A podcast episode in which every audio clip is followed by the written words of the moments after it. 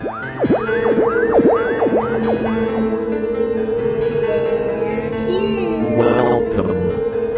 to Spooky South Coast. Look, I know the supernatural is something that isn't supposed to happen, but it does. It. AM 1420 WBSM presents Spooky South Coast with your hosts Tim Weisberg and Matt Costa.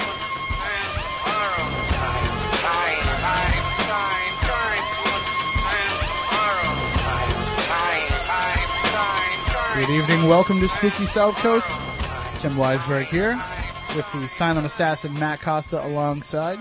Science advisor Matt Moniz here as well. Matt, we have you for like what? One more week before you go out on the road to Roswell, right? You got it. That's next week's show, the huge Roswell Smackdown that we have planned. Now, this is, uh, you know, let's just promote next week a little bit early because uh, we're going to get into it with our guest in a, in a few minutes, Gary McKinstry. But next week we're going to have a, a really special show for you. We'll be back on the air at our regular time slot of 10 p.m. Eastern Time.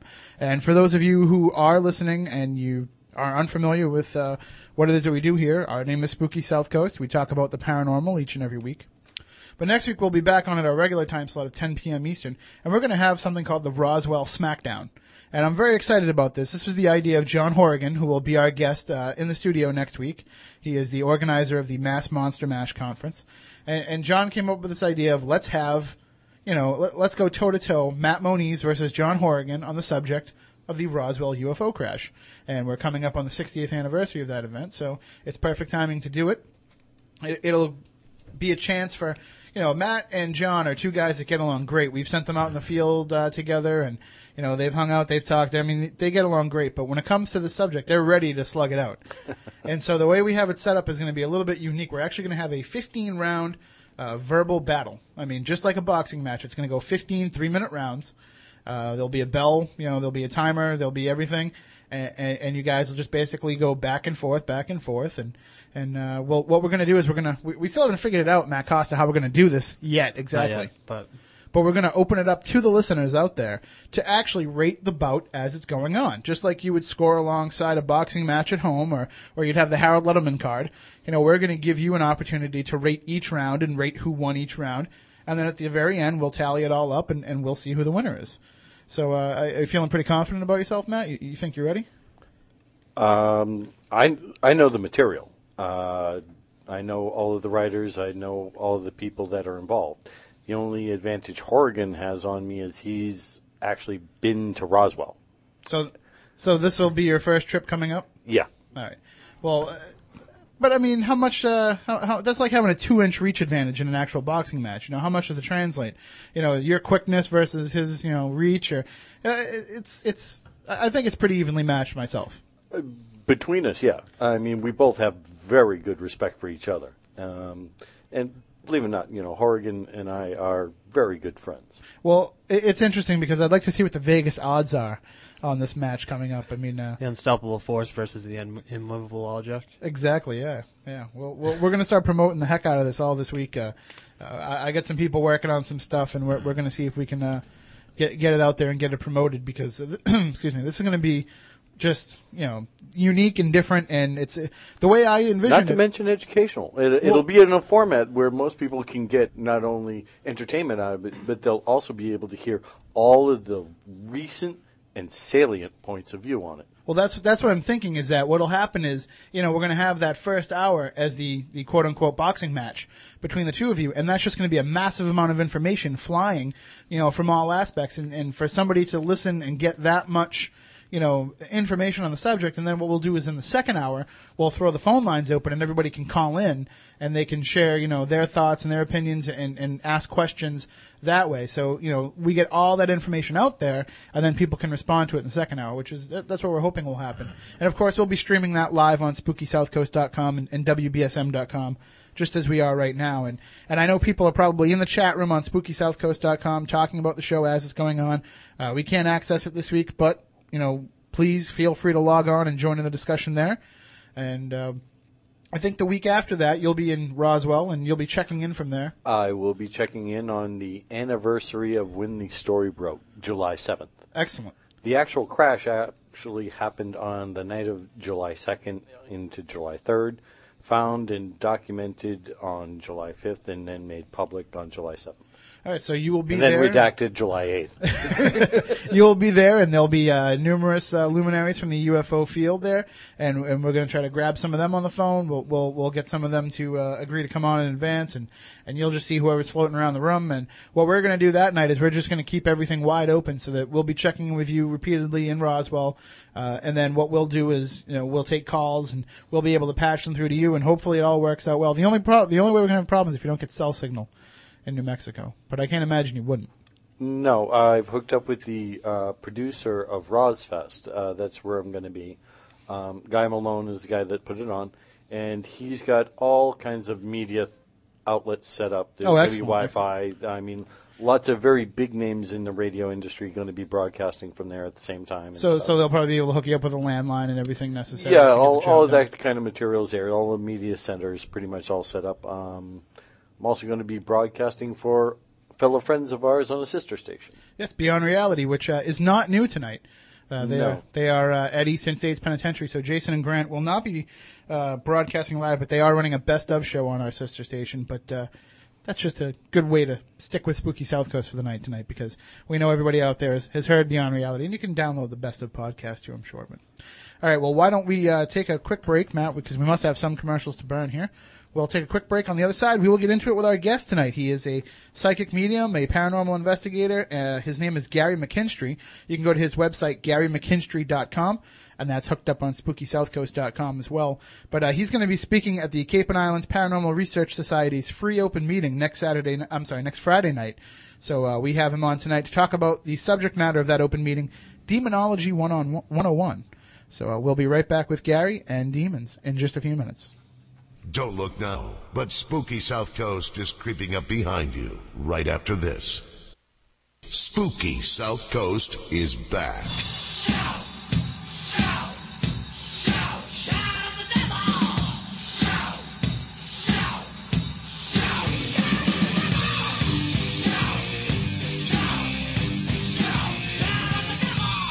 Well, our guest tonight probably does shout at the devil because uh, he has had experience uh, in the in the field uh, going up against demons, just as our science advisor Matt Moniz has. I, I was telling Gary earlier on the phone that I think you guys can can share some pretty good uh, war stories from from uh, going up against the demonic. I prefer not to go up against them anymore. Yeah, well, you're getting older, you know, and it's it's just you're not as young as you used to be. It takes too much out of you. So, I mean, we It joke. really does. We joke because we keep things light here, but uh, of course, you know, demonology not not a joking matter. There's so many. Uh, we'll, we'll we'll get into this with Gary, but there's so many you know wannabe demonologists out there that don't really realize fully what they're getting into. So, I mean, we take things with a lighthearted approach because we want to make it. Um, we want to make it something that's easy and available for people to talk about. We're, we're trying to take the, the scary out of it and just give you the facts. So, you know, if we crack jokes or, or anything, you know, just understand that we do take this very seriously. We don't want people to think, you know, Yeah. that, that we're making light of the situation because I personally don't want to encounter any demons myself. I mean, that's my own personal opinion, but, but Gary has, and, and he'll talk to us. Uh, Gary McKinstry is our guest. He is a psychic medium and certified professional tarot reader. He's been certified by the American Tarot Association for many years. He also holds a PhD in religion and is a certified hypnotherapist. He's been reading the tarot and playing cards since he was young and has always seemed to have the gift of second sight. He is an associate member of Orion Paranormal. He resides uh, locally here in Massachusetts with clients from coast to coast. He is internationally known with clients in France, Australia, Brazil, Spain, and Canada. And he was also seen on a segment of England's show Dead Famous. So uh, let's see. I mean, he's got so many different titles: uh, psychic, medium, clairvoyant, tarot specialist, doctor of philosophy and religion, universal life minister, and uh, ceremonial magician, intuitive life coach, and radio personality. So we're going to draw on all of those tonight, Gary, if that's okay with you. That's fine. By the way, I'm also a dad and a husband. All right. Well, those are the two most important jobs. yeah, we we kind of left those out of the bio. And, and your wife Virginia will be with you uh, next week at the open meeting uh, for the Cape and Islands Paranormal Research Society, right? My wife and uh, our youngest son Scott. Um, Scott's coming down for the weekend with us. This time of year, we couldn't think of a better thing to do. If you're going to do a lecture, the Cape in the summertime, it seemed like a natural thing to do. Absolutely. So we're going to spend a part of the weekend down there and have some fun. And hopefully, no, we're not going to be running into any demons at the Best Western. So, Well, I mean, you're going to have to deal with Derek all weekend, so that's uh, well, that's a that's, demon. Yeah, that's scary enough. Yeah. but uh, I- I'm glad the way you put it. Um, I-, I do like to keep things light to a degree, and I'm probably the reluctant demonologist. Um, and what I mean by that, we Virginia and I don't run around all the time thinking that there's a devil in the closet. You know, there are people out there that see everything as demonic and everything is dark and supernatural. And much like the guys on taps, we try to make sure that what we're getting into is literally paranormal. Mhm. We have a checklist that we go through. And some people are actually a little turned off when we ask them, you know, it's very personal. You know, we ask, you know, is there family, you know, trouble in the family? You know, uh, is there a, a basis for addictions? We go through the whole nine yards before we even set foot in, you know, in that kind of realm. You look for the mundane first. The very mundane. yeah, we're, we're working through everything else but. Um, you know, otherwise I'd be out every night of the week chasing something that really isn't there. Trust, trust me, we've come up against the real, but I would say about 70% of the time, unfortunately, there are other reasons or other things that, and far from demonic. But that's good though because you know it, having that type of uh, percentage of being able to remove remove it from it just I think strengthens your argument when you have that other thirty percent. Oh yeah, I'm I'm not about to go out there and profess that everything is demonic and everything is spooky and everything is scary. Um, but when you do run into it, believe me, you know it's it's a, a whole different world. Yeah, you have to remember, I live in an area where we're not too far from the town of Warren, which was the last. It's funny you mentioned on the phone before that one of the the people that you have on quite often is a demonologist, more on the the Catholic vein. In other words, more in the that part of the religion. Mm-hmm. And Warren was the town where the Catholic Church did their last exorcism in Massachusetts. Wow. Yeah, how long ago was that? that was in I believe 1989. Wow, so not too long ago. Oh God, no. Um, good friend of ours, uh, the lady's name is Claudette. She lives out in the, the Chicopee area, and uh, she helped the priest on that exorcism. And they had quite a time. This was like a, a five-day ordeal. Uh, it literally was almost like the the. You remember the Linda Blair exorcist ordeal? Oh, absolutely. Of course, everybody remembers that one. It was very similar to something like that. Uh, Claudette had worked at uh, UMass Amherst at the time. They had had paranormal department, which is now defunct, but uh, they really got into it, and it was quite a battle out there. Luckily for them, they got everything done, and everything was cool. And when it was done, the, the young man actually came through it unscathed. But uh, I'll tell you, that was, that was quite a time out there. In our case, I, I have come across some. You know, demons are almost ranked. If you, it's funny, you were talking about a SmackDown before, Mhm. and if you want to get into the demonic, you have to understand very much like the angelic range. They do have a ranking. The same choir system. You got it. Yeah. We start, you know, in an, in an angelic system, you start from an archangel and work your way down. And with your demonic, it pretty much it goes from the, the big guy, if you want to call it that, and then it goes down to lords and so on and so forth, and then it goes down to minions. And we've come across the one of the, the really probably more bizarre or phenomenal ones was out in a town called Granville. Um, Granville is, for those wondering, is the western part of the state out in the Berkshires. Mhm. And we had something that literally we documented out there, and it was it's what was considered like a probably a pretty high-ranking demon. Where we're up there in probably like third or fourth position.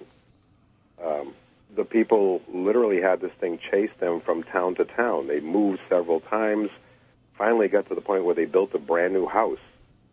They had been living in an old home, and they associated it to paranormal activity in the beginning. Mhm. They said, you know, maybe there's a ghost in the house, maybe it's a poltergeist, maybe it's something like that. And then they moved. They went to another house, and same activity occurred. Only it kept the frequency would increase, and literally the attacks would get more and more blatant. Well, I uh, mean, at what point do you make the determination between paranormal activity, even you know, strong negative paranormal activity, and demonic? Well, for one thing, what was happening is what they had for a presence was actually changing shape and form. If let's if it's a paranormal activity, let's say it was a ghost, an entity, or um, you know a spirit. Usually, we're, we're talking human shape. Usually, we're talking someone with a consciousness, someone that's how can I explain this? Um, you know, let's let's say Grandpa passes. Grandpa is stuck more or less, or Grandpa doesn't have closure he's still pretty much grandpa. You know, he he might come across a little obnoxious, he might come across a little grumpy, But he still retains the uh, essential essence of, of who he was. Right. He'll he'll attain the human essence. He's not going to come through in a different shape, a different form. He's not going to change shape, change form. He's not going to probably be able to do a whole lot. You know, I mean, maybe he'll scare you a bit. You know, a couple of bumps on the wall, and you know, maybe he can turn a light on. But that's about all he's going to do. So the strength the strength of the of the activity has a lot to, to do in the determination. That and like I said, the the one we had out in Granville was literally a shapeshifter. Now, when you say that, though, uh, what exactly were you seeing when you say it's a shapeshifter? First of all, it appeared as a very large serpent-like creature, um, almost like if you've ever seen the movie Anaconda. Mhm. Very, very similar to that.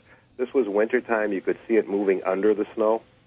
Um, it came, and then when it finally came out, and by the way, you know it's it's a dimensional being. You you can realize that this is not, you know, I mean, it, it's not flesh and blood. It's not solid.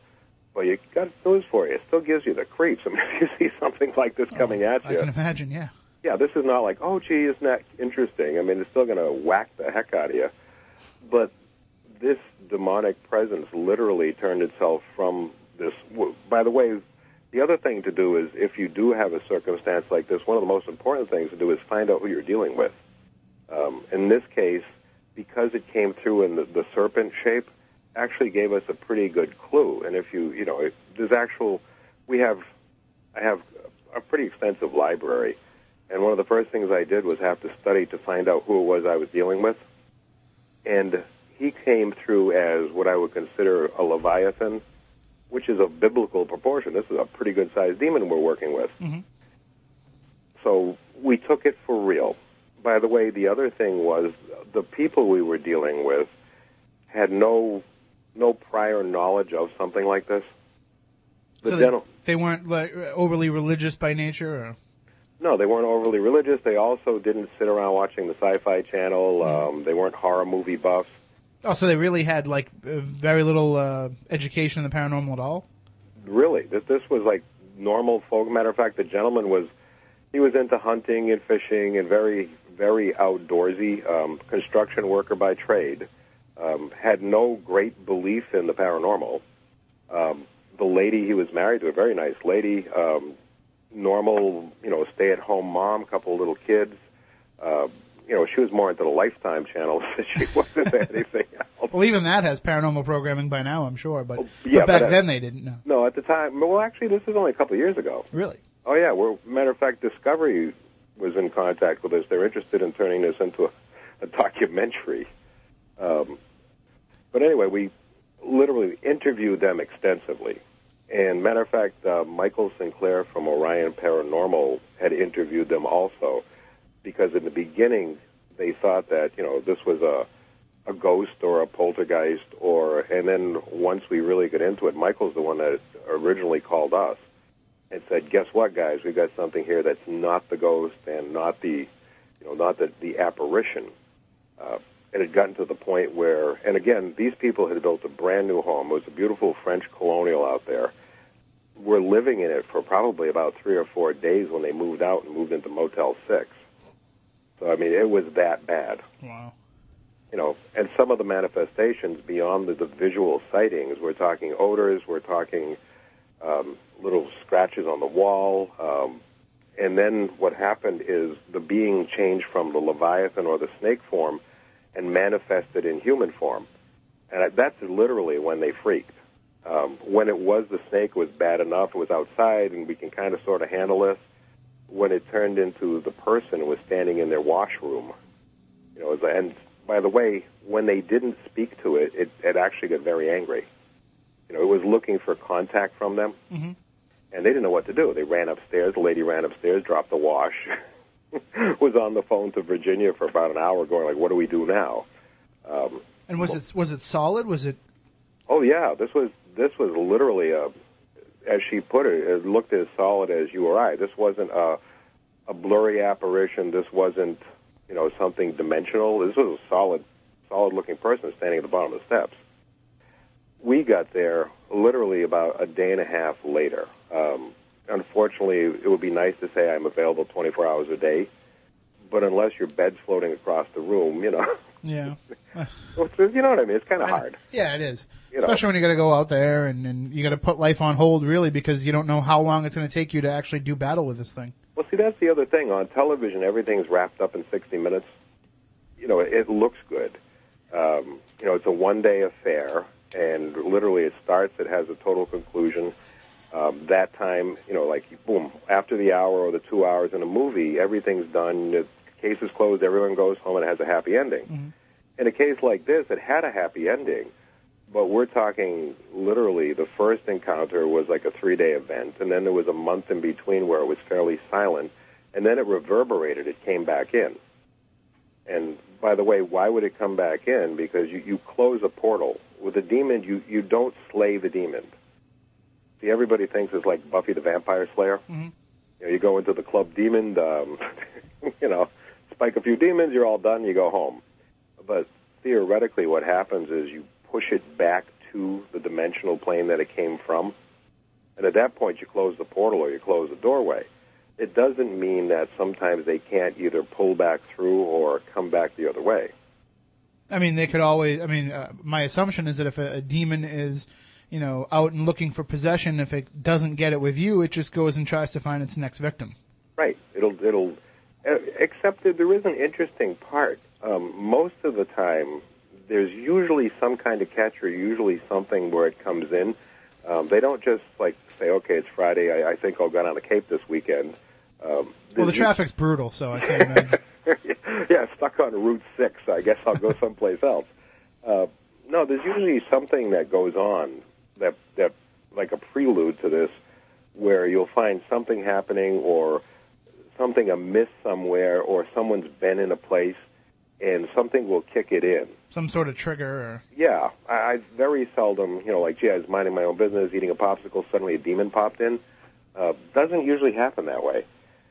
In this case, the family have been going through quite a bit of struggle, and I don't mean religious struggle, but the father had the the lady's father had been very ill. Um, there was a lot of stress in the family. There was a frequent they they did move, um, and then they went to a place. The husband had been hunting. They were all out. Um, went to a place, and literally it was an abandoned farm out in the Berkshires. And I honestly believe they stumbled into something. Um, this place had been abandoned for a long time. He was deer hunting, and that's the first time they had encountered this, and then it attached to the family. And why did it? Because I think the stress level was so high. I said, okay, here's a good time. Yeah, You know, here's a time period where these people are possibly a little weaker than they might have yeah, been. Yeah, they're in a state of flux and, and they're more vulnerable. You got it. And it said, okay, look, I like these people. The energy's good to feed on. You know, and here we go. It's like No. a shark that smells blood in the water. Exactly. And boy, did it smell blood. I mean, and these people were, they're very, very nice people, you know. By the way, the, the funny part is you, you've got to imagine the scene. I had gone out there with, uh, as I put it, Michael Sinclair. And by the way, you don't take a bunch of people with you demon hunting. You also, as I found out, don't go alone. No, well, you're right on that. You don't go by yourself, but you also don't take a sound crew. Um, one of the things I found out quite often, you know, people, gee, gee, that's really interesting. Can I go with you? And the answer is usually no.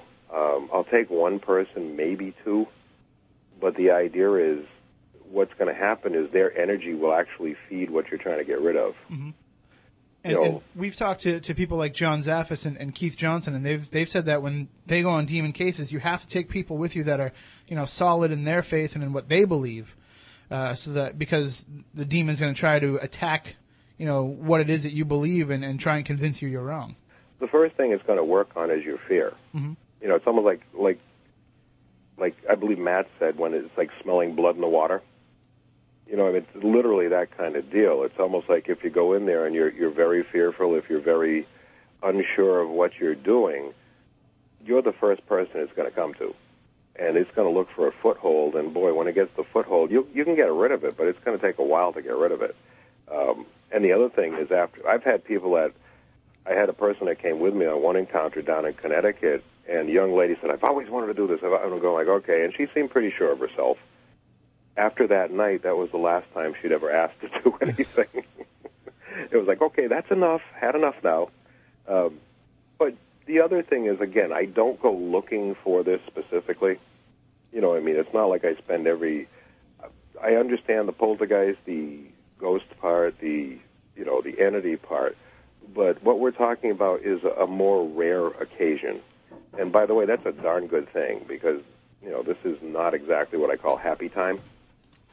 But I, I do have to set the stage for you guys just a little bit. Um, when Michael and I arrived at the house out in Granville, it, was- it's, it's going to sound like a setup for a movie, and it kind of was. It was a cold October night. You know how you get those really crisp, still nights? Oh yeah.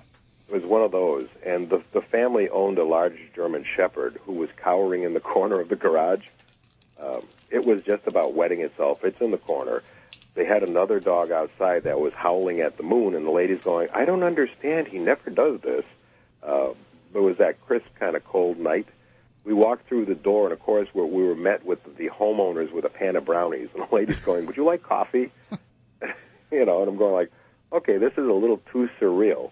Uh, you know, here we are. We're going to go get rid of this thing, and I'm, I'm, you know, ladies worried. Like, do, do you take cream in the in the coffee? Yeah, she's more worried about playing the cordial host than. Oh yeah, I mean, it's like, hey, we're going to go get your demon, and by the way, do you want lo- one lump or two? well, you know, I can't. And again, these were very, very sweet people. Um, I think probably the reason we went out the quickest was because it was starting to really affect the kids too. You know, I mean, it's one. It's bad enough when something picks on an adult, but when it's affecting children, especially, you know, kids are innocent. Well, hopefully, and you know, when it started to come in and it started to bother the children, um, the kids had had a sleepover in a house, and we had probably three out of the five kids that really witnessed something. Um, you know, two kids seemed to have slept through it for some reason, but the other three kids were pretty much frightened by morning, um, and basically didn't want to go back to the house. So we had gotten in there. And by the way, if you go on the Orion Paranormal website, I don't think I think Michael still has it on there, but there's actually a picture of us in the basement of this house, um, where it, says something like demonic vanishings and that kind of deal on his website. Um, and again, we don't usually put that on our site; it's not my my mainstay. But literally went in and started to work. And the the family, by the way, had borrowed religious icons from everywhere. At this point, they had you know the garden variety uh, Virgin Mary that sits in the Oh. backyard. Oh yeah. excuse me, they had one of those in the cellar by the washroom. Um, they had I don't know how many crucifixes all over the place. Um, and we did start in the basement. For some reason, it seemed to have isolated itself in the cellar. I know it had been upstairs, but for some maybe it was a comfort zone or something. But literally, it had gone into the basement. Um, we had started a, an actual exorcism ritual in the basement. And by the way, we weren't exorcising the people. I want you to understand the people were not possessed. Well, I mean, it's it's from what I understand, it's a pretty uh, it has to be pretty advanced along for somebody to get possessed. Yeah, that's if it were an actual case of possession, and again, that's very very rare. I've I've had probably in the last year I've had three or four people that came to me and said, "Gee, I think I'm possessed," and most of them had other issues. You know, in the in the last probably ten years, I've had two people that I could honestly say had a demonic presence in them, and most of the other people, you know, could have anything from a, a suppressed ego issue to an altered personality. Uh, you know, quite often we had a, a young lady who literally came to our house on a, a Thanksgiving Eve while my wife's stuffing the turkey, and she sat at our table croaking and groaning. her husband had brought her up and said, "You know, I think my wife's possessed." And of course, I'm thinking like, "Why'd you come here tonight?" You know, it's like, "But where else are you going to bring her?" Yeah, that's true. you know, my wife said, "What do we do, dear?" I said, "Get her a cup of tea, get the bucket out, and keep stuffing the turkey." Um, as it turns out, the young lady had a, a latent issue from the past that had just been triggered. Um, went through a, a whole episode and actually needed therapeutic help. But in the beginning, she liked the idea that she was possessed by a demon.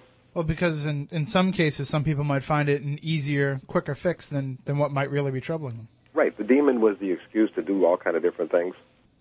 Yeah, oh, yeah, it's a, yeah, that's another thing too. It, makes a really easy scapegoat. Yeah, if I don't want to clean the house, if I don't want to take care of the kids, Yeah. if I go out and have an affair, it's the demon. well, you know, I hope it didn't get that bad. It did. Oh, that's why these that's why the gentleman brought it to the house. Um, it was at the point where he said, "I love my wife dearly, but um, there's something wrong here, and you know, I, I believe that it's demonic." And she went right along with it. She was doing automatic writing at my table. Um, you know, the whole. And by the way, one of the triggers that told us it wasn't demonic was because the demon inside her wouldn't speak directly to me. The demon would tell her to tell me. And, and well, that's the- hmm? usually they they want to talk directly to you, don't they? Oh yeah, they want to they want to blast you apart. They want to show their control, and they literally want to take excuse me control of the event. Um, they want to let you know they're powerful. And in this case, I've got the lady going. The demon is telling me to tell you, and it's like, okay, well, wait a minute. Um, I said, why can't the demon speak to me? Well, he's too powerful. So, oh, give me a break. you know. if you're that powerful, just talk to me. I need to, you know. And by the way, this was kind of the tone that night. You know, you got to understand, we're five hours into this thing. The lady is basically doing dry heaves at my kitchen table. Sorry, sorry for your listeners out there to listen to this part, but Well, dinner's over, so well, okay, good. Yeah, dinner's over and cocktail hour's probably here. But uh, you know, she's at our our kitchen table on the night before Thanksgiving, and she's you know croaking and groaning and writing things down for me. And finally, I asked, you, of course, is just like in the movies. I, I asked, you know, can you give me your name? And it's like, you know, it, it pulled the old "We Are Legion" deal. oh yeah. Uh, yeah, it's like, okay, you've watched The Exorcist too. So, at this point, got pretty tired of what was going on, and I, I, I did something that's kind of silly. I mean, you don't usually sit there if there is something. You don't usually sit there and go, okay, show me what you can do. Mhm. But I put a vase of flowers on the table and said, okay, if you're really this good, levitate the vase. And of course, the girl said, well, gee, I'm I'm not that kind of demon, you know. I, I don't do tricks. I said, well, okay, well, let's try a coffee cup. It's a little smaller. And then I get down to a piece of paper. Um, and by this time, by the way, the demon had announced supposedly that the girl was going to die at midnight, which is just like in the movies. And we kept her speaking, and we kept her there, and it turned out by the time we were done speaking to her, it was ten past twelve. And she hadn't even realized. No, and I said, "Excuse me, Mr. Demon," but you know, it's like, sorry, but it's ten past twelve, and she's still alive. Of course, she had a, a quick, you know, a quick retort on that. She said, "Well, by the way, um, I meant tomorrow night." It's like, okay, you know, well, you'd call the we called the the health provider and lined her up with a, a clinical social worker for the morning, kept her here for the night with her husband, and you know, literally got her off to the dock in the morning. And come to find out, um, there had been a, a very a very tough part of her life that had just reemerged, Mhm. and the poor girl needed a lot of help. You know, I do I do want to let you guys know. I mean, my wife and I both have a, a lot of sympathy, and we spend a lot of time with folks. You know, I mean, it's not like we're I wasn't going to put the girl out in the cold.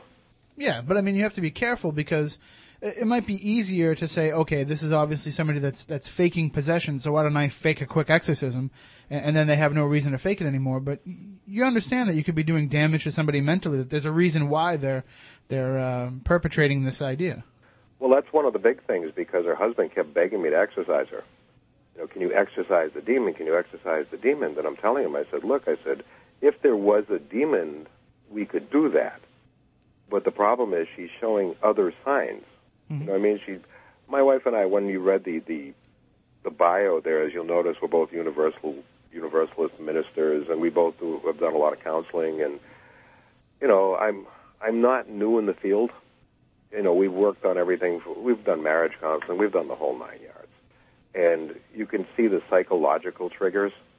So I'm not about to just jump in there and think, okay, this poor girl's possessed. Um, even though she was exhibiting some pretty interesting physical signs, you know, she was very good at, at the, you know, like the, you know, the gacking and the, the choking. She was a good actress. Oh yeah, she changed, and I don't think I can't theoretically say she was acting. Um, I believe at the time she had an altered personality. You know, I think she believed to a degree, but you could literally tell that it wasn't a demon. And that's not the only one we've had like that. We've had several of them like that. You know, I had a guy coming in. I had a guy about three or four weeks ago come up and tell me he was Baal, which is the number two demon.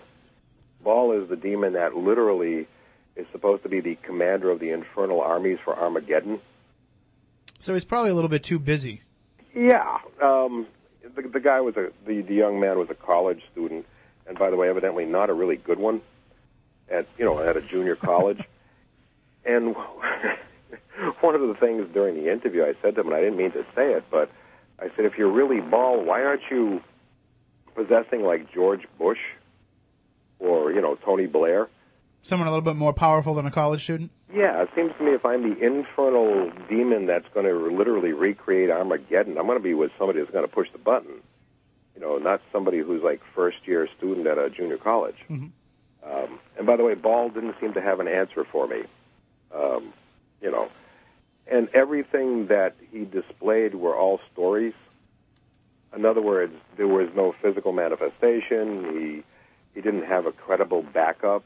Um, every it was all hearsay. People told me this, and people tell me this has happened, and people during the night, some of the people in my dorm say this has happened, but there was no credible evidence that anything had ever really happened. Um, again, we went to the other end. I literally suggested counseling for the gentleman. And I told him, I said, you should see your dorm advisor, possibly get a counselor right now. You know, I said, maybe the stress is a bit much. And by the way, he didn't like my answer, just to let you know. Oh, I can imagine. Yeah. Yeah, he turned tail and told me, it's like, okay, you're nuts. I'll go find, you know, I'll go talk to a priest. And I'm thinking to myself, good. Um, I think the priest is going to be a little bit less likely to believe you than than Gary would be. Yeah, pretty much. I mean, I, I stay pretty open. You know, I mean, I, I by the way, I don't like I tell you, I we we've been out there, we've encountered some pretty bizarre stuff. But on the on the flip side of it, I'm the first one to say, you know, literally, there's a far a far greater line between mental health and possession. Mhm. Ah, by by the way, just getting back to the Granville part, if you don't mind. Sure. And by the way, sorry to be so. I, I'm kind of running at the mouth tonight. No, we're we're just sitting here fascinated by what the stories that you're sharing with us. Okay, good, good, good. Um, We do have to take a break in a, in a few seconds, but Okay, well, if you if you'd like, we can hold the rest of the story till after the break. okay. well, and we also have a caller on the line too, so oh great. we want to get to that before we uh, get to the news at eight o'clock. So why don't we why don't we take a quick commercial, and then when we come back, we'll we'll go to the call, and then we can wrap up that story. That would be wonderful. All right, so we are talking with Gary McKinstry. He is a psychic medium, a paranormal investigator, and a demonologist. You call yourself a demonologist? I really I don't usually use the term demonologist, um, psychic investigator, uh, paranormal investigator. The demonology part is something I do, but I don't usually use that as a title. But but that is what we are talking about tonight. We're talking about demonology because he will be at the Cape and Islands Paranormal Research Society's free open meeting next Friday night. And we'll, when we come back, we'll give you all the details of how you can go to that meeting. It's free, so you might as well go. I mean, because uh, to to be able to hear Gary tell these stories in person and to talk to him and share your own questions and thoughts, you know, that's a rare occurrence for for somebody who you're a little bit further out from Cape Cod, so. Yeah, just a bit. so to get you uh, down here, everybody should take full advantage. But we'll be right back here on Spooky South Coast. And I said, hello, Satan. I believe it's time to go.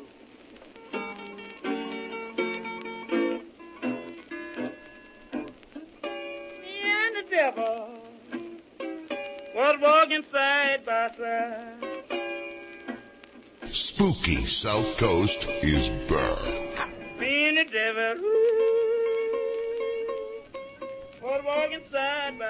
All right, welcome back to Spooky South Coast, the, the sounds of the great Robert Johnson, who uh, made a deal with the devil. And we will be doing a show on that sooner or later. Well, we are just trying to put it all together, but uh, we do have a great show lined up on Robert Johnson when we can get to it. Uh, why don't we uh, get back into it with our guest tonight, Gary McKinstry? And uh, we have a caller on the line who's been patiently holding, hopefully. So let's go to the phones.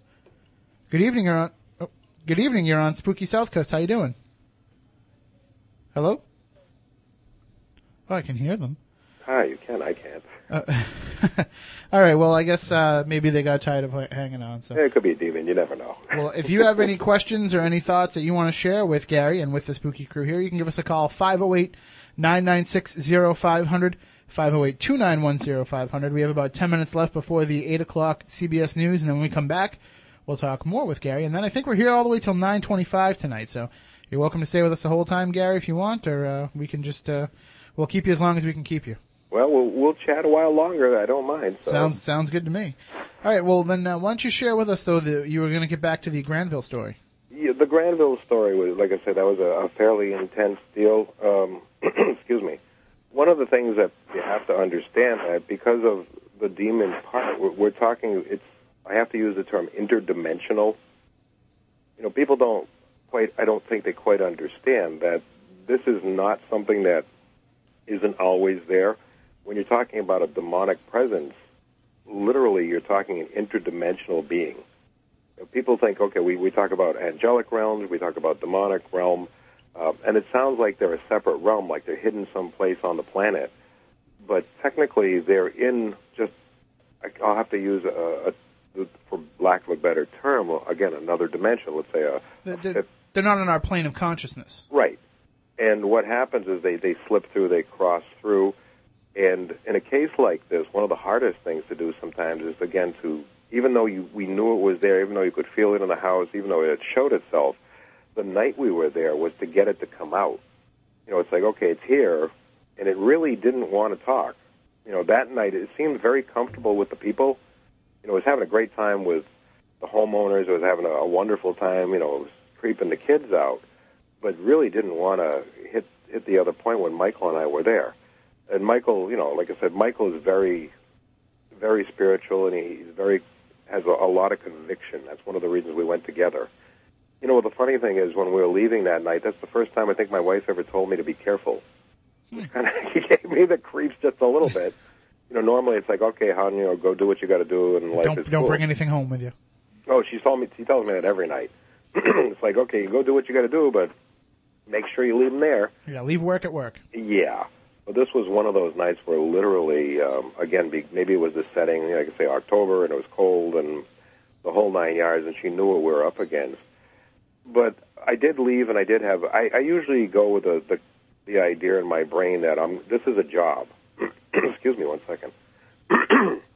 this is my job in life. In other words, like when I'm doing this, this is all I'm thinking about that at that moment. You know, I'm not thinking about, you know, gee, we have a, a mortgage payment due. I'm not thinking about that the cat needs to go to the vet. Literally, you're, you're locked in on what you're doing, and going in with the most conviction. And at that moment, like I said, when I got there, and Michael was on the same wavelength, we got in and we started working. And for people, you know, who are curious, there's a step-by-step process, and one of the things is to purify the house.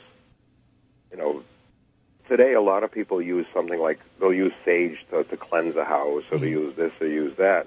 But if you're talking the demonic realm, the, the sage really isn't going to work. You know, it's like, gee, nice smell, glad you burnt it, but um, a little different than that. What you do in a case like that is, excuse me, use a lot of. It's almost the old. I'll use the term old magic. Even if you get into religion, it's still the old magic. Um, at that time, again, I was I literally have a rite of exorcism I was using. I was using a rose oil over the doors, the windows, um, had holy water that we were sprinkling throughout the house. Uh, afterwards, we purified the place with frankincense and myrrh. Uh, I was using a dragon's blood incense during that time period to kind of drive it from. But the whole, the, the original ritual took, and I'll, I have to use the word ritual, took a, over an hour to just purify the house. And by the way, I even went dressed. In other words, I was in vestments that night. I wasn't in street clothes. I wasn't in. I was in full collar, full regalia, um, right down. You know, I mean, this was a hundred percent like boom. I'm going in there looking to fight this thing. Sure. And I, you know, by the way, it looked kind of like in the movies, right down to the black bag. You know, walked up to the little, house. little black like doctor's bag. Yep, doctor's bag. The, we have the doctor's bag we go in with, and all every all the paraphernalia in there, and you know went in and started working, and about two and a half hours later, had gotten done blessing the house, and then we were sitting there. By the way, we did have the brownies at that point. They're pretty good brownies too, uh, but at that point we took a break for a while, and it had gotten very quiet. Um, no wind, nothing was stirring. The dog had stopped howling by this. And that's when it got crazy again. At that point, it seemed like one more blast came through, and everything from the obnoxious odors to literally vision to. It was like it gave it its last gasp that evening mm-hmm. and drove it back down, kept doing the same. We went back over the same ritual, back over the same. And by the way, a lot of it is repetitive you know that part is similar to the movies where you're closing something.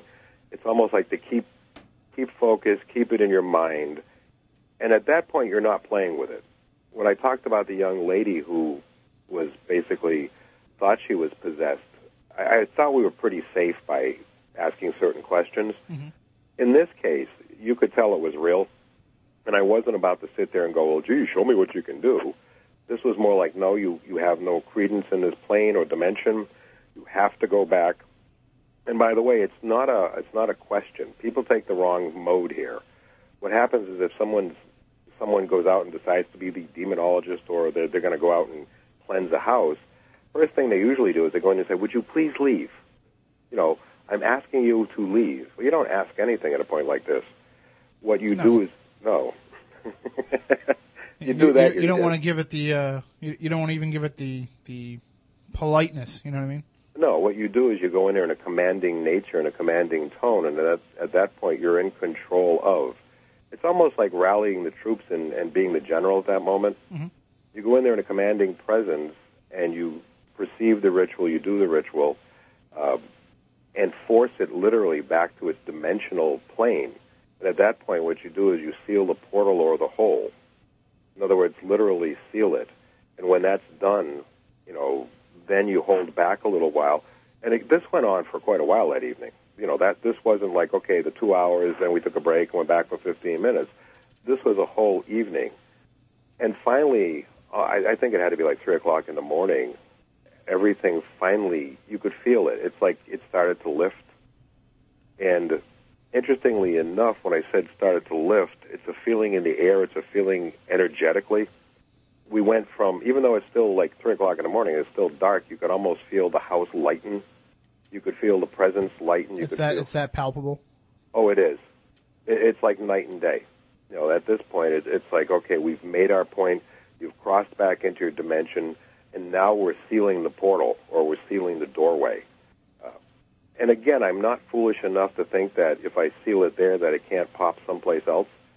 I mean, it could, for, for all I know, it could pop in Bangladesh. You know, it doesn't mean it's going to pop down the street or at you know three blocks down. And there's a good chance that you know we'll seal it. One of the big problems we had was the other thing is sometimes people miss things after. And this is going to sound very strange. But when you go through a traumatic experience like this, it's normal to talk about it. Mhm. And sometimes people almost miss the excitement. Yeah, I, no, I can understand what you mean. Yeah. So it's the almost like, adrenaline addiction. yeah. You know, for a while they're stars in their neighborhood. Yeah, well, Well, you know what I mean. I know what you mean. Yeah, exactly. you know, this is the haunted house, this is the demon house, this is the spook house. And to get back to normal life, and what had happened was they had told somebody the story leaked out, and suddenly they had people that wanted to do interviews and people that wanted to do, you know, I want to do this. I even like I said, Discovery got in and said, gee, we'd like to shoot a segment. Mm-hmm.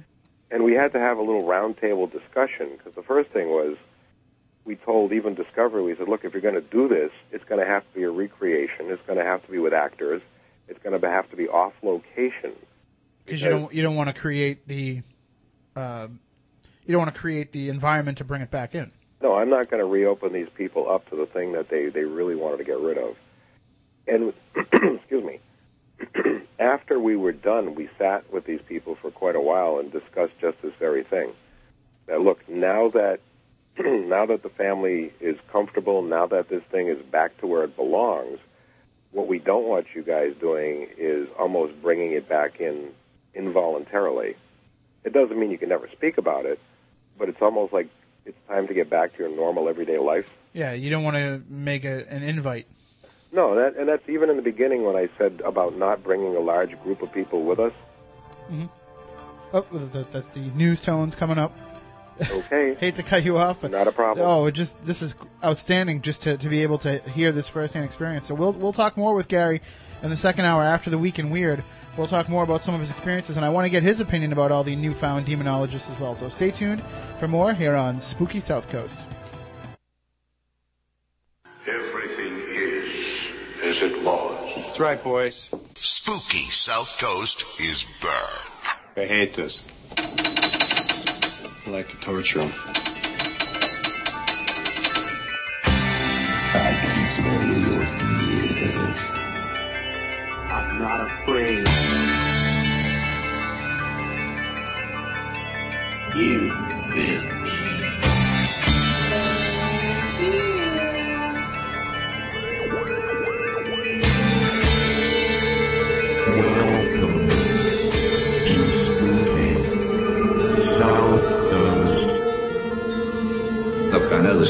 Is something that isn't supposed to happen, but it does it.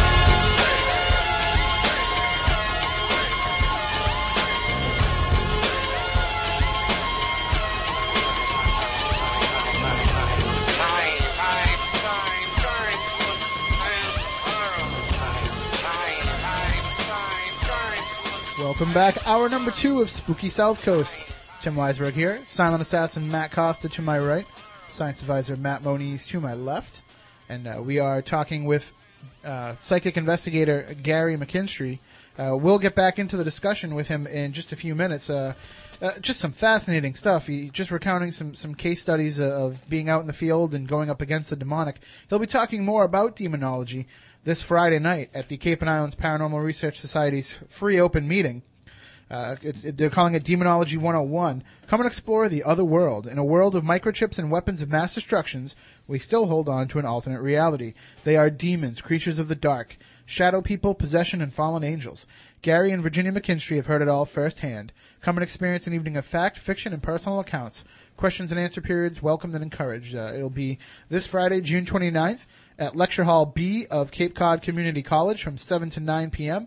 And of course, the cost is free. Donations always accepted, and you know we, we highly recommend that you drop a couple dollars in the bucket to help Derek and the crew because they put on these great open meetings for free every month, and they they they bring in some terrific guests, Rosemary Ellen Guiley, Jeff Belanger, but they also have their own members uh, who delve into some some topics and some discussions, and they just do a great job putting all that information out there. And you know, if you're interested in the paranormal and, and you're just getting your foot into the door, it's a great place to go and to learn a little bit more. So we hope to see you there Friday night. Uh, I know I'll be there. I don't know what you guys have planned, but I know I'll be there, and uh, we will talk to Gary there as well. Now, if you're also going to be in the uh, Warwick area tomorrow, uh, they're not taking walk-ins. It says right on the website they're not taking walk-ins, but they for those of you who are going tomorrow to the Paranormal 101 classes with Kristyn Gartland at TAPS headquarters, Matt Moniz and myself will be there, and uh, we're, we're leaving Matt Costa behind because he's got he's got to work. Yeah. He's gonna Lame. work. And we're going to be put to work once we get there. Yeah, we'll that. be handing out papers. She's she's basically going to use us as the teachers' aides. You know, we're the teachers' assistants. So uh, it'll be our job to like sit in the back of the class and make sure nobody chews gum. You know, make sure that if somebody brings crackers, they share enough with the rest of the class. But uh, it's going to be uh, an interesting uh, class. We'll come back next week and share with you uh, our thoughts of, of how it goes. And there's there's still some space left in the later July classes, I think. But if you go to the AtlanticParanormalSociety.com, you can find out more information there. And uh, just a little bit of a, a self plug here and that's uh, tomorrow night, Sunday night. I will be a guest on Celtic Stuff Live Internet Radio. If you go to CelticsBlog.com, you can hear it on their website from 7 to 10 p.m. Eastern Time. I'll be on at about 9:15, following play-by-play announcer Mike Gorman. But uh, we're actually going to kind of mold what it is. Uh, for those of you who don't know, I'm a sports writer. I cover the Boston Celtics, and I'm also a lifelong Celtics fan. And I'm a little bit upset. Thank you, thank you. I'm a little bit upset with the way things are going.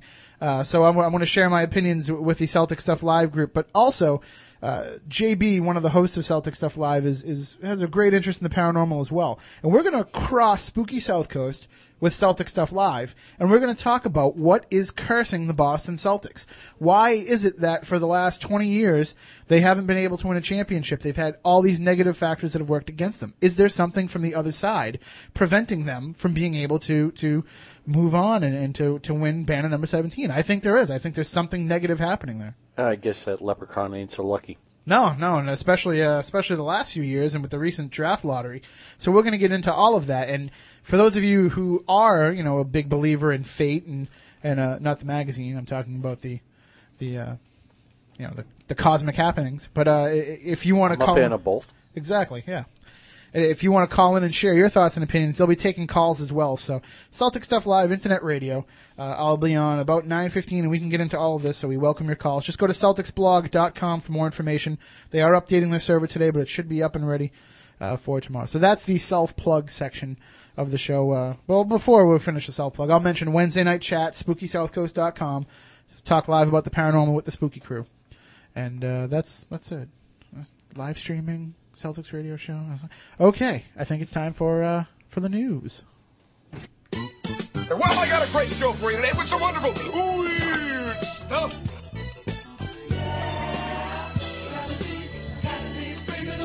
I feel, I feel so very weird.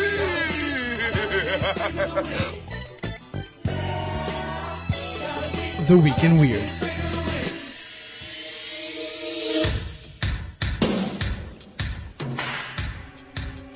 Okay, we'll start with our, our first story here. Uh, you know, a gentleman that we're friends with here closely on Spooky South Coast. We, we play his theme music all the time. Herman Munster. Uh, and uh, Herman Munster gets the last laugh on ID Thief. This is an AP story that ran in the Boston Herald earlier this weekend. And Herman Munster has a pretty distinct laugh. So, uh, either of you guys want to take a No, I stab can at do it? it. Okay. I know you do the darn, darn, darn pretty well. Darn, darn.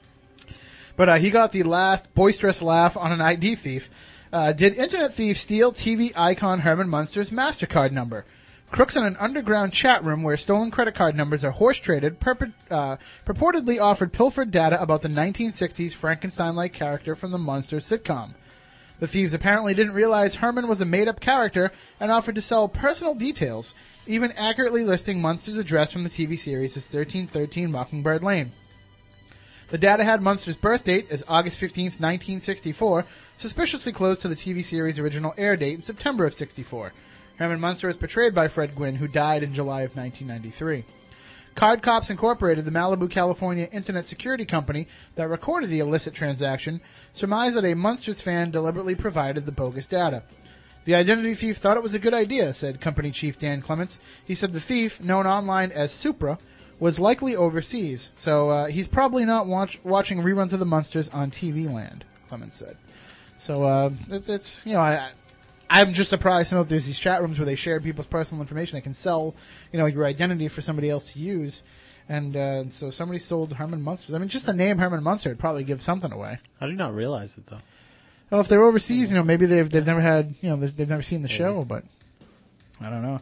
And and and you know, if there really is, you know, identity of, of a real Herman Munster, uh, I hope he's just as big and scary as the fictionalized one, and he takes care of those guys when he finds out who it was. All right, Matt Moniz, what do you have for us? Oh, I got something from the Metro in the UK. A Great par- paper, by the way. Not just because they used to pay me.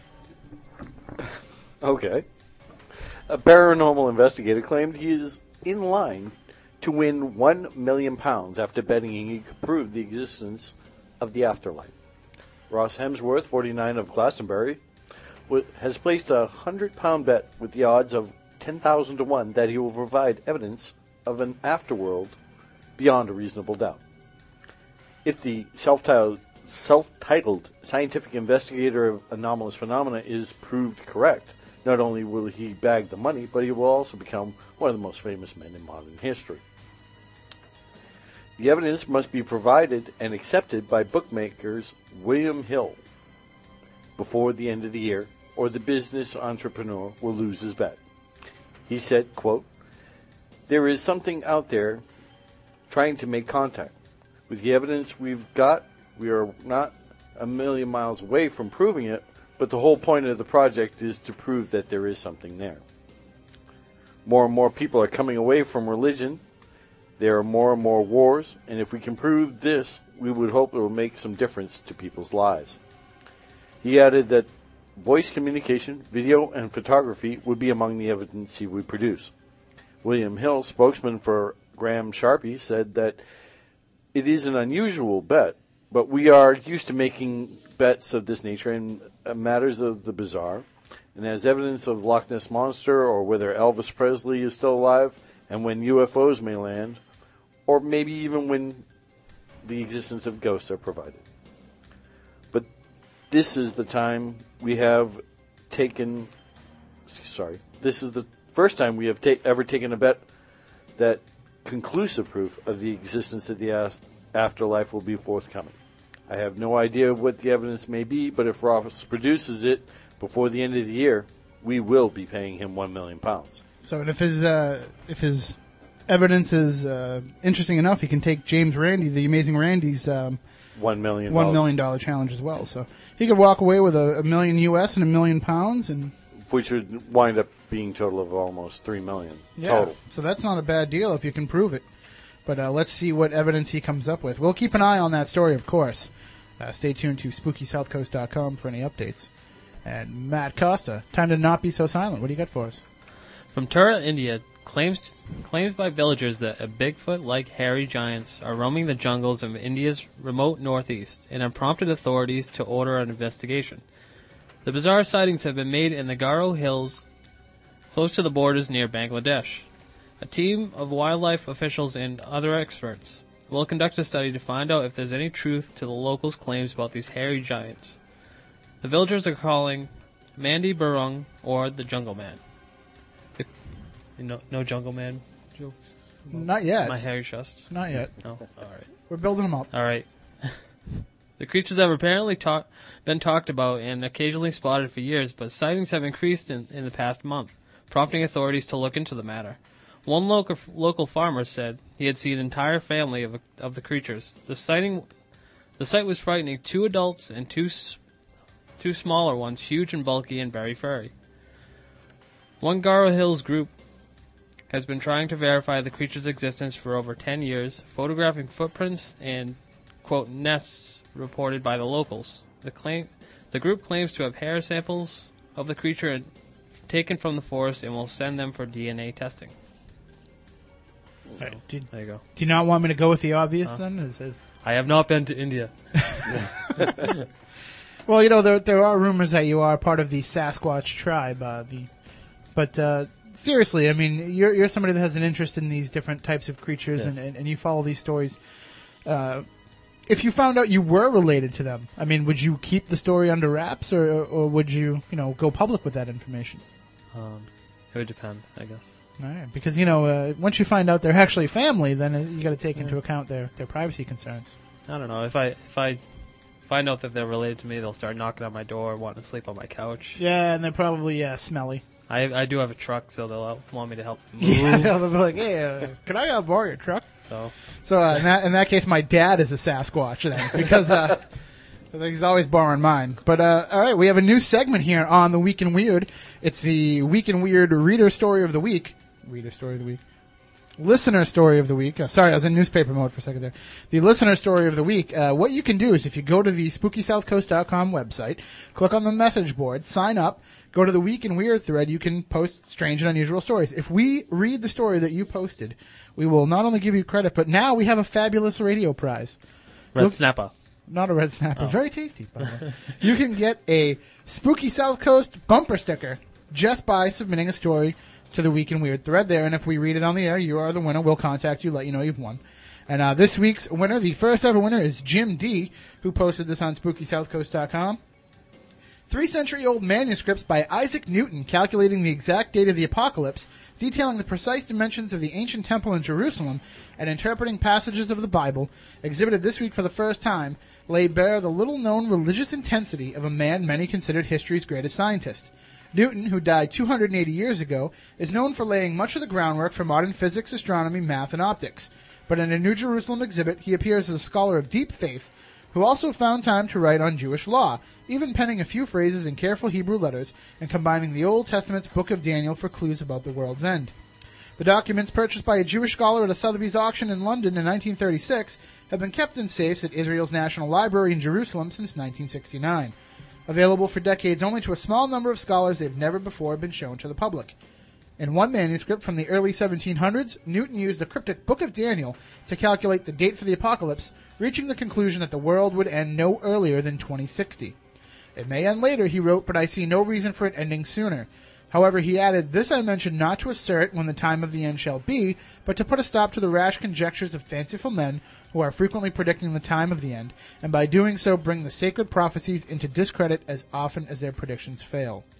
So the Newton papers are said to complicate the idea that science is diametrically opposed to religion. So uh, just outstanding uh, stuff uh, from Jim D for sharing that story with us. I mean, so so often we talk about in history the separation between the church and science, and, and to see somebody like Newton, you know, so based in faith in a lot of his studies, uh, definitely changes a, a lot of people's perspective. He was a man of all faiths, actually.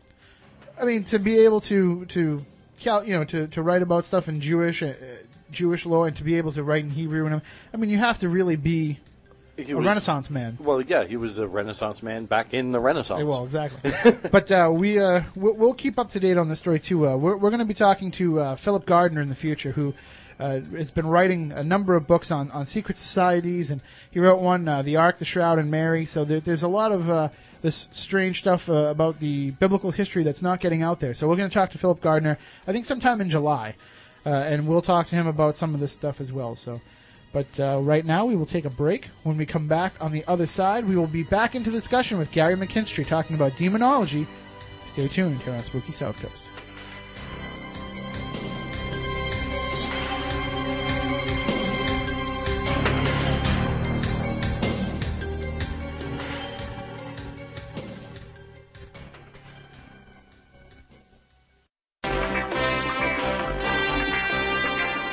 Lost civilizations, extraterrestrials, myths and monsters, missing persons, magic and witchcraft, unexplained phenomena. For 58 years, Fate has provided true reports of the strange and unknown. Fate is a factual magazine containing articles by experts in all walks of life and by others just like you who have had something dynamic, significant, and truthful to say. Keep up with the latest on all aspects of the paranormal angels and miracles, psychic phenomena, ghosts, UFOs, and much, much more. To subscribe, call now at 1 800 728 2730 or visit their website at fatemag.com. That's 1 800 728 2730 or www.fatemag.com. What are you waiting for? Your fate awaits. Turn on all your lights, lock the doors, and pull down the shades. Spooky South Coast is back. The devil bowed his head because he knew that he'd been beat. And he laid that golden fiddle on the ground at Johnny's feet. Johnny said, Devil, just come on back if you ever want to try again. Cause I told you once, you son of a gun, I'm the best there's ever been.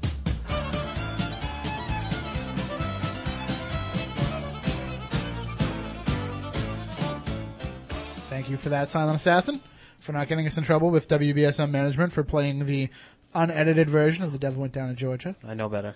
Yeah. Well, I don't Some- know if uh, sometimes I know better. I don't know if people out there are familiar with the original lyrics, but I'm sure they are. But uh, let's get back into the discussion right now with Gary McKinstry. He is a, a psychic, uh, a medium, a uh, professional tarot reader, and a paranormal investigator. Uh, he's an associate member of Orion Paranormal, and he is talking to us tonight about demonology, which is what his subject will be at the Cape and Islands open meeting this Friday night. Go to CAIPRS.com for more, C-A-I-P-R-S dot com. And uh, if you have any call, uh, any comments or questions for Gary, give us a call. 508 996 0500, 508 291 0500, and uh, we will take your calls. Uh, now, Gary, uh, we took a call off the, off the air uh, during the, the news break. Keith Johnson is going to give us a call, and he'd like to talk to you as well That would be wonderful. coming up. So I, I, I don't know if you've you've ever met Keith in person or No, I haven't. Okay, But he's- by the way, I have met. You, you mentioned Jeff Belanger, yes. and I did. Uh, he was doing some research on Ouija boards, and he stopped by the house one day. Uh, what a great kid! He is I shouldn't call him a kid, but what a great guy. Uh, the mayor writing- mayor of GhostVillage.com. Yes, he was writing a book, um, "The Truth About Ouija Boards," or one of those. You know, it was, it was a good book. Uh, and I, I do want to plug the fact that we're in Ghost Hunters of America by Dan Asfar. Okay. You can get that through Lone Pine Publishings. So if you want to read some more of our exploits, uh, we have a couple of stories in that thing too. Uh, actually, one of them is the ghost of the machine shop. It's not a demon, but we had a we had a mach- haunted machine shop. We actually had to clear out for somebody. Wow. They Well, had their second shift was quitting because they kept getting scared. uh, what kind of activity was going on? He was he was actually pretty fun. Uh, about two or three o'clock in the morning, he'd turn on the computers and he'd play with all the dials on the milling machines. Uh, basically, he would come through. He'd take the paper towels off the rack, uh, move cups and glasses during their break time, and every now and then he'd show himself. And when we were there, we got an audible laugh out of him, which was really fun. He wasn't like causing anybody's fingers to go into the machines or anything. No, he, he was pretty benign, but unfortunately, what happened is that the people in the machine shop were a little too spooked, and they they, needed to get back to work, and you know, it's kind of like they they started to lose people, and not Yeah. everybody's into ghosts. No, and and some people start to really worry uh, about their own sanity when they do have a paranormal experience. Oh yeah, so we, we literally went in and we, we had to cleanse the place and, and get and he I felt bad because he, he was just interested in what was going on. You know, it was a lot of electrical equipment in there. He had a real good feed. Uh, he could come through really good, and he was just inquisitive. It wasn't. He was a nice guy. You know, it wasn't like he was some kind of mean, nasty, horrible spirit. He was just having fun. And he, and he certainly wasn't some of the demonic cases like uh, we were talking about earlier. No, but you know, I'm glad we're we're back on the air because I did want to bring up a couple of things, and one is the fact that not every demon is Christian.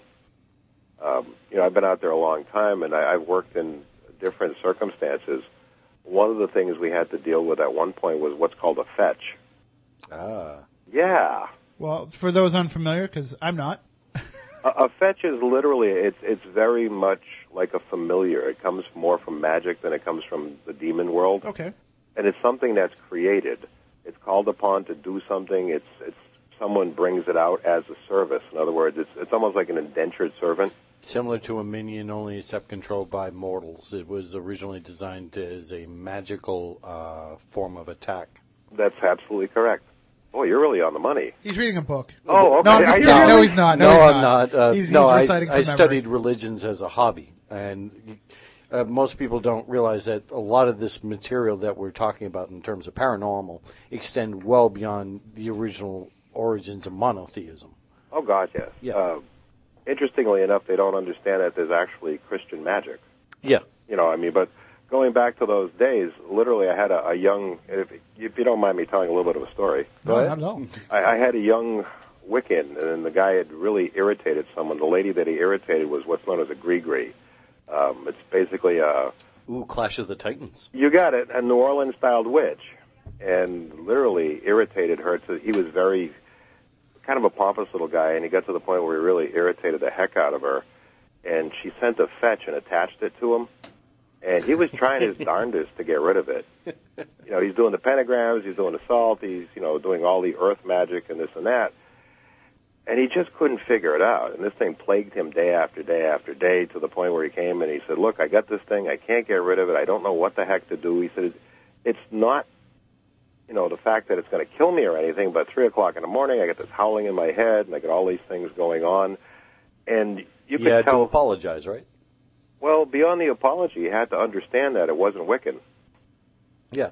You know, he's using earth magic or, you know, his form of magic, and this thing literally had no basis you know, it's sitting there looking at him like, okay, this is really fun, but what are you doing? You know, it's kind of like when you mentioned we're, we're you know crossing theologies here, Mm-hmm. and the fetch could have cared less about the pentagram he was using, or could have cared less about the fact that he's throwing sea salt at it. it's like, okay, How do you find how do you find what works then? Basically, I asked it what it was. Um, crazy as it sounds, I said, "Where did she get you?"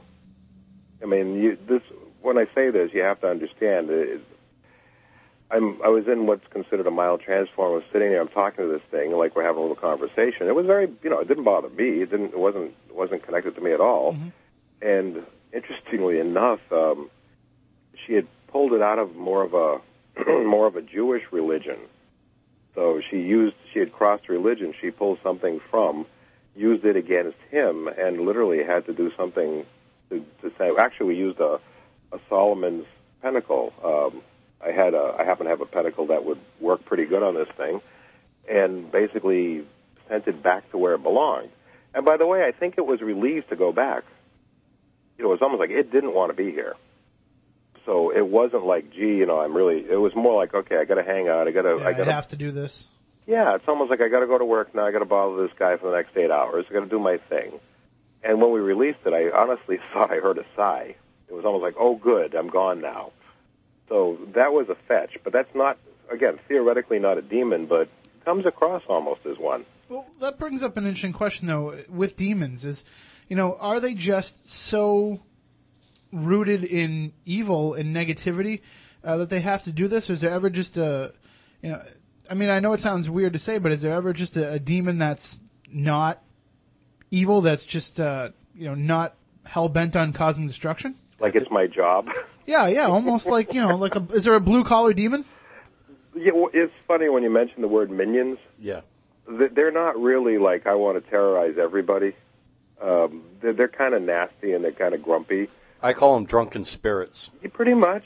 You know, it's almost like okay, look, you know, I'm here. I got to do my thing. You know, uh, you know, irritable and but they're, they're not really all that that nasty in that respect. And you're right. They're kind of like drunken demons. They'll mess things up. They're, you know, when they talk about Murphy's law, the kind of deal, Mhm. that's more where they're at. They, they really don't have a ton of power. They'll scare you a little bit. They'll spook you a little bit, and they seem to enjoy it to a degree. But they're not really going to, you know, they're not going to tear a hole in the in the stratosphere. They're not going to like, you know, create Armageddon. What is the goal then when when demons uh, attempt to uh, possess and and to infest? What is it that they're trying to accomplish? What's their I mean, what's their ultimate goal? It feels good. Um, to a great degree, to have a human form to come across in this dimension, to have a host, Mhm. to be able to be flesh and blood in this dimension, and to have literally senses like you and I. Let's say you're a, let's say you're a, a demon in another dimension, and you can cross here, and suddenly you have all these wonderful feelings, all these wonderful things, and you have control over it. Gee, that's a pretty big deal. But that's also the downfall. That's uh, that that also provides their vulnerability. Well, it almost makes them human. Yes. You know, I mean, once they're in, and it's like, okay, wait a minute, um, here's my host, and hey, my host has a sinus infection. Guess what? You know, not a good thing for them in one respect. And I, I want to go even beyond the, the fetch and go into like the Middle Eastern philosophy. If you talk to someone who's Hindu, The they'll understand what a flangee is. A flangee is literally an entity that's created by us. It's it's dark. It's almost demonic. It's almost like taking all the negative thoughts and putting them on a higher plane, and they collect. And then when they come back, they come back in a different form. They actually take a shape. They take a form. When um, you mentioned again, we mentioned Jeff Belanger before, and I know he was writing a book on shadow people.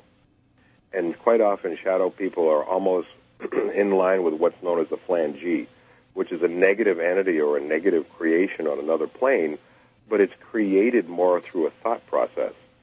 It's almost like when people, you know how they always say, um, when, people do a prayer circle, they'll send positive energy to someone that's ill, um, and the more positive energy you get out there, the more it manifests. Well, if you take all the negative energy on the flip side of it and send it out, and it goes on and beyond, it also creates itself on another dimensional form and comes back as what's known as a flange. Well, we've talked here in the past too about tulpas. Is that similar, or are those created?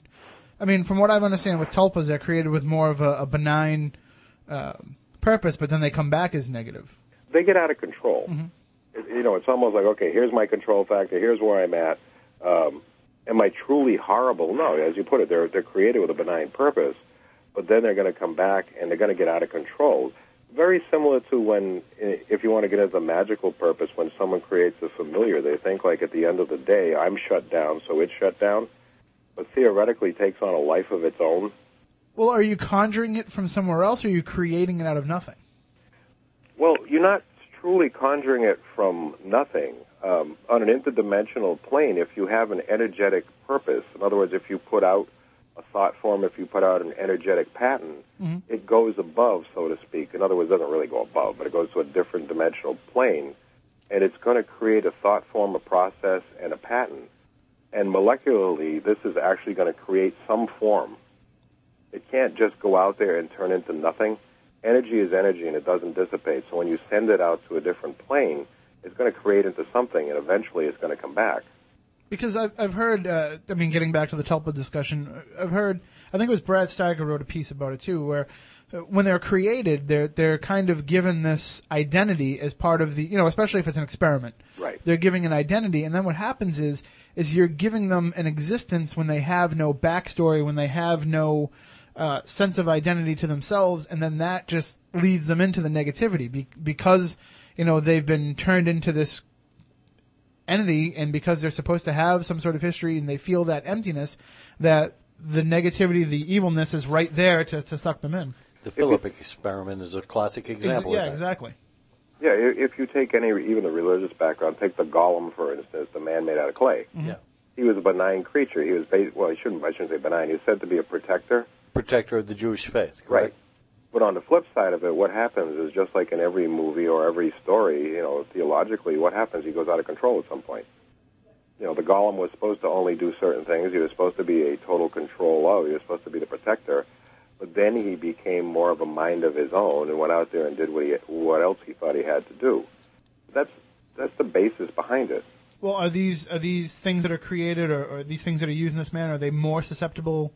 Are they more targeted by the evil side, by the demonic side? Do they look at this as, hey, look, there's something I can latch into a lot easier than a human being? Well, on something like the phalange, where you, you have something that's been created, something that's out there, and something that comes from a, a negative thought process, mm-hmm. it's not going to look for fun. It's not going to come down here and say, gee, I want to help somebody, I want to do something good. It's looking for what it theoretically knows.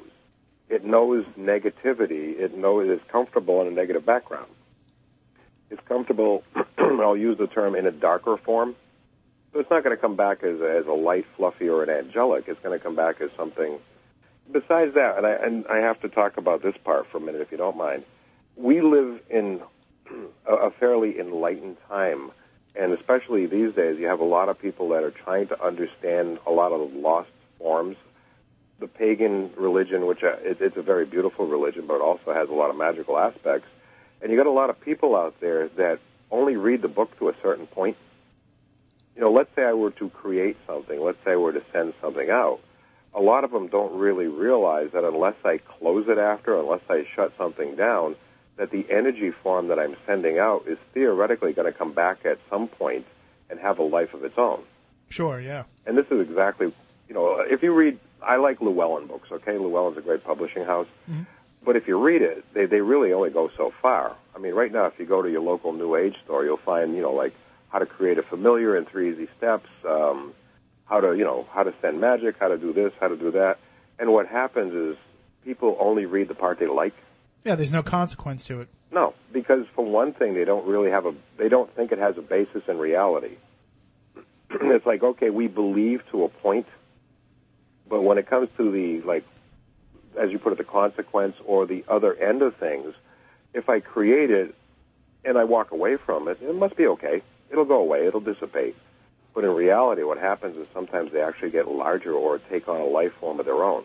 Because I've I've I've dealt with quite a few of those. You know, like I say, I've dealt with the, the fetch. I've dealt with the flange.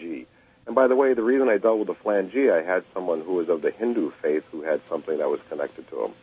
You know, the lady said to me, "Gee, I, I've got this thing," and she said it, it doesn't feel like a person. It feels like it was dark. It was, and it would come through on certain occasions, and very much like what I call shadow people. It never truly had a, a very solid form, but yet would come through on this dimension. It was driving the poor lady crazy. You know, she'd be in the house, and her and her family would see the shadow that ran across the room, or you get this really nasty feeling or this ick part. And a large part of it, I think, honestly, was connected to a, a couple of family members who were so negative that I think they actually created it to that degree. You know, they they sent it out there, and I don't think they did it, you know, willfully. I don't think they said, "Gee, let's go create a flange." I think what happened is it had manifested because of so much negativity connected to these people. You also have to remember in the in India there was a caste system for a long time, and a lot of these people were oppressed so much, and a lot of it was almost on such a negative vein that some of the energy pattern went somewhere. So that's not a Christian spirit, or that's not a Christian demon. That would be more, in that case, that would be a Hindu demon. So to deal with it, you have to come at it from its own its own belief system. Yeah, I mean, if I'm sitting there and I'm I'm talking or I'm looking at it or I'm experiencing something, I pretty much have to bring myself to that level. You know, it's it's a if you're talking multi-dimensional, yeah, the rules sometimes have to change. You know, a lot of the people, as you put it, look at things on a, and I'm not saying that the Christian vein isn't a good thing for most things here, but we live in a, in a very, very open culture now. You know, today people are talking about immigration and people crossing the borders, and they bring bring their belief system with them. And again, you have to almost learn with them what their belief system is, what their demons are, and what their you know, and how to basically battle with them. It's a constant learning process. I mean, is it? Do you think it's a matter of uh, that there's certain negative entities uh, well, well, say demonic, certain demonic entities that are in, you know, hell per se, and, and their job is to work under a certain religion. Is that how it works? Is that why you have to go into the belief system for that creature? No, I think it's our belief system because what happens is the person that you're working with is also connected to it. Okay. So you're working more on that end. Theoretically, you're working for the person. They're the person that's connected to this energy pattern. So whatever ritual you use, it's it's more for the person that's connected than to the actual demon itself. Yeah, I, I think the demon would would probably respond to a great degree to, you know, the fact that this is a positive en- energy or it's a positive. There's black and there's white. Mhm. The demon's going to respond, you know, to the black, and basically the operator or the person working with is going to respond to the white. Well, it So- comes. so let's say I was in Japan and I ran across a, a Shinto demon. Mhm. As long as I'm still the positive, as long as I'm still the white, I can handle it. But it it helps an awful lot if I know the background of what I'm dealing with.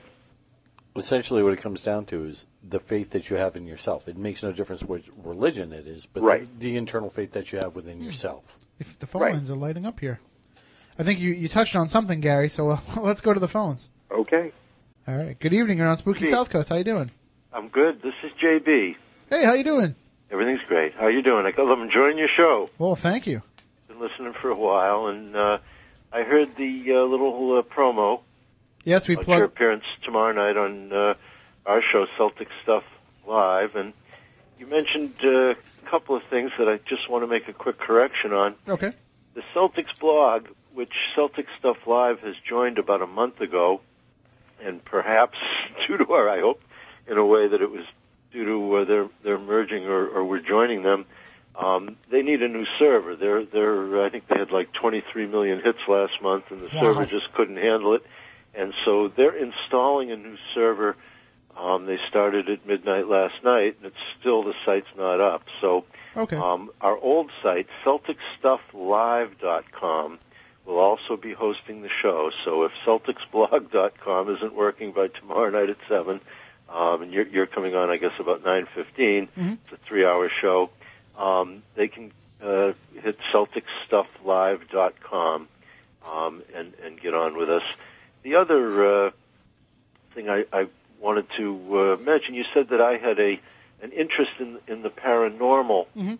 And actually, my interest is in uh, spiritual work. I've been meditating for 30 odd years, been to India 10 or 15 times, and studied with uh, Guru and, uh, you know, take it very seriously.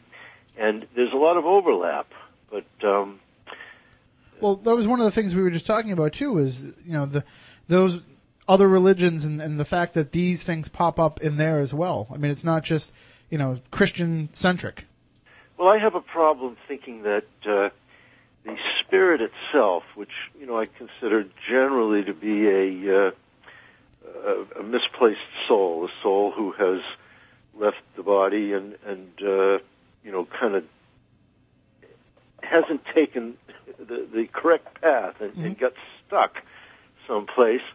And, and you know, the, the, the soul itself, uh, as, as I believe all souls come from something we might call the immaterial absolute, a, a formless, uh, uh, creative center to uh, what we uh, know as the universe, or, or you know, wherever things that are material have have originally sourced from, and you know, somewhere along the path, consciousness is picked up, and and then identities are formed, and and religions, and and uh, symbolisms, and uh, memory banks, and and patterns are chosen, so that you know that soul may be reacting to um, symbols and philosophies of a particular religion or another.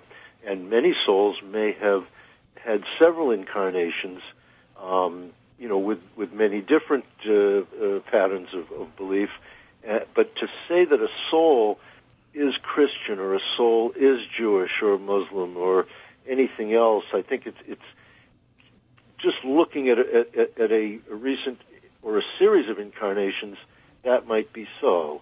But but I have trouble identifying the soul as saying, well, that's a Christian soul or that's a Jewish soul. I think all souls come from the same place and then pick up the identity somewhere along the way. And, and so, Gary, is that what you think? Kind of what happens with these demonic entities? The, the same type of thing. I, I happen to, you know, I happen to agree. I'm not claiming that the soul is Christian, the soul is Hindu.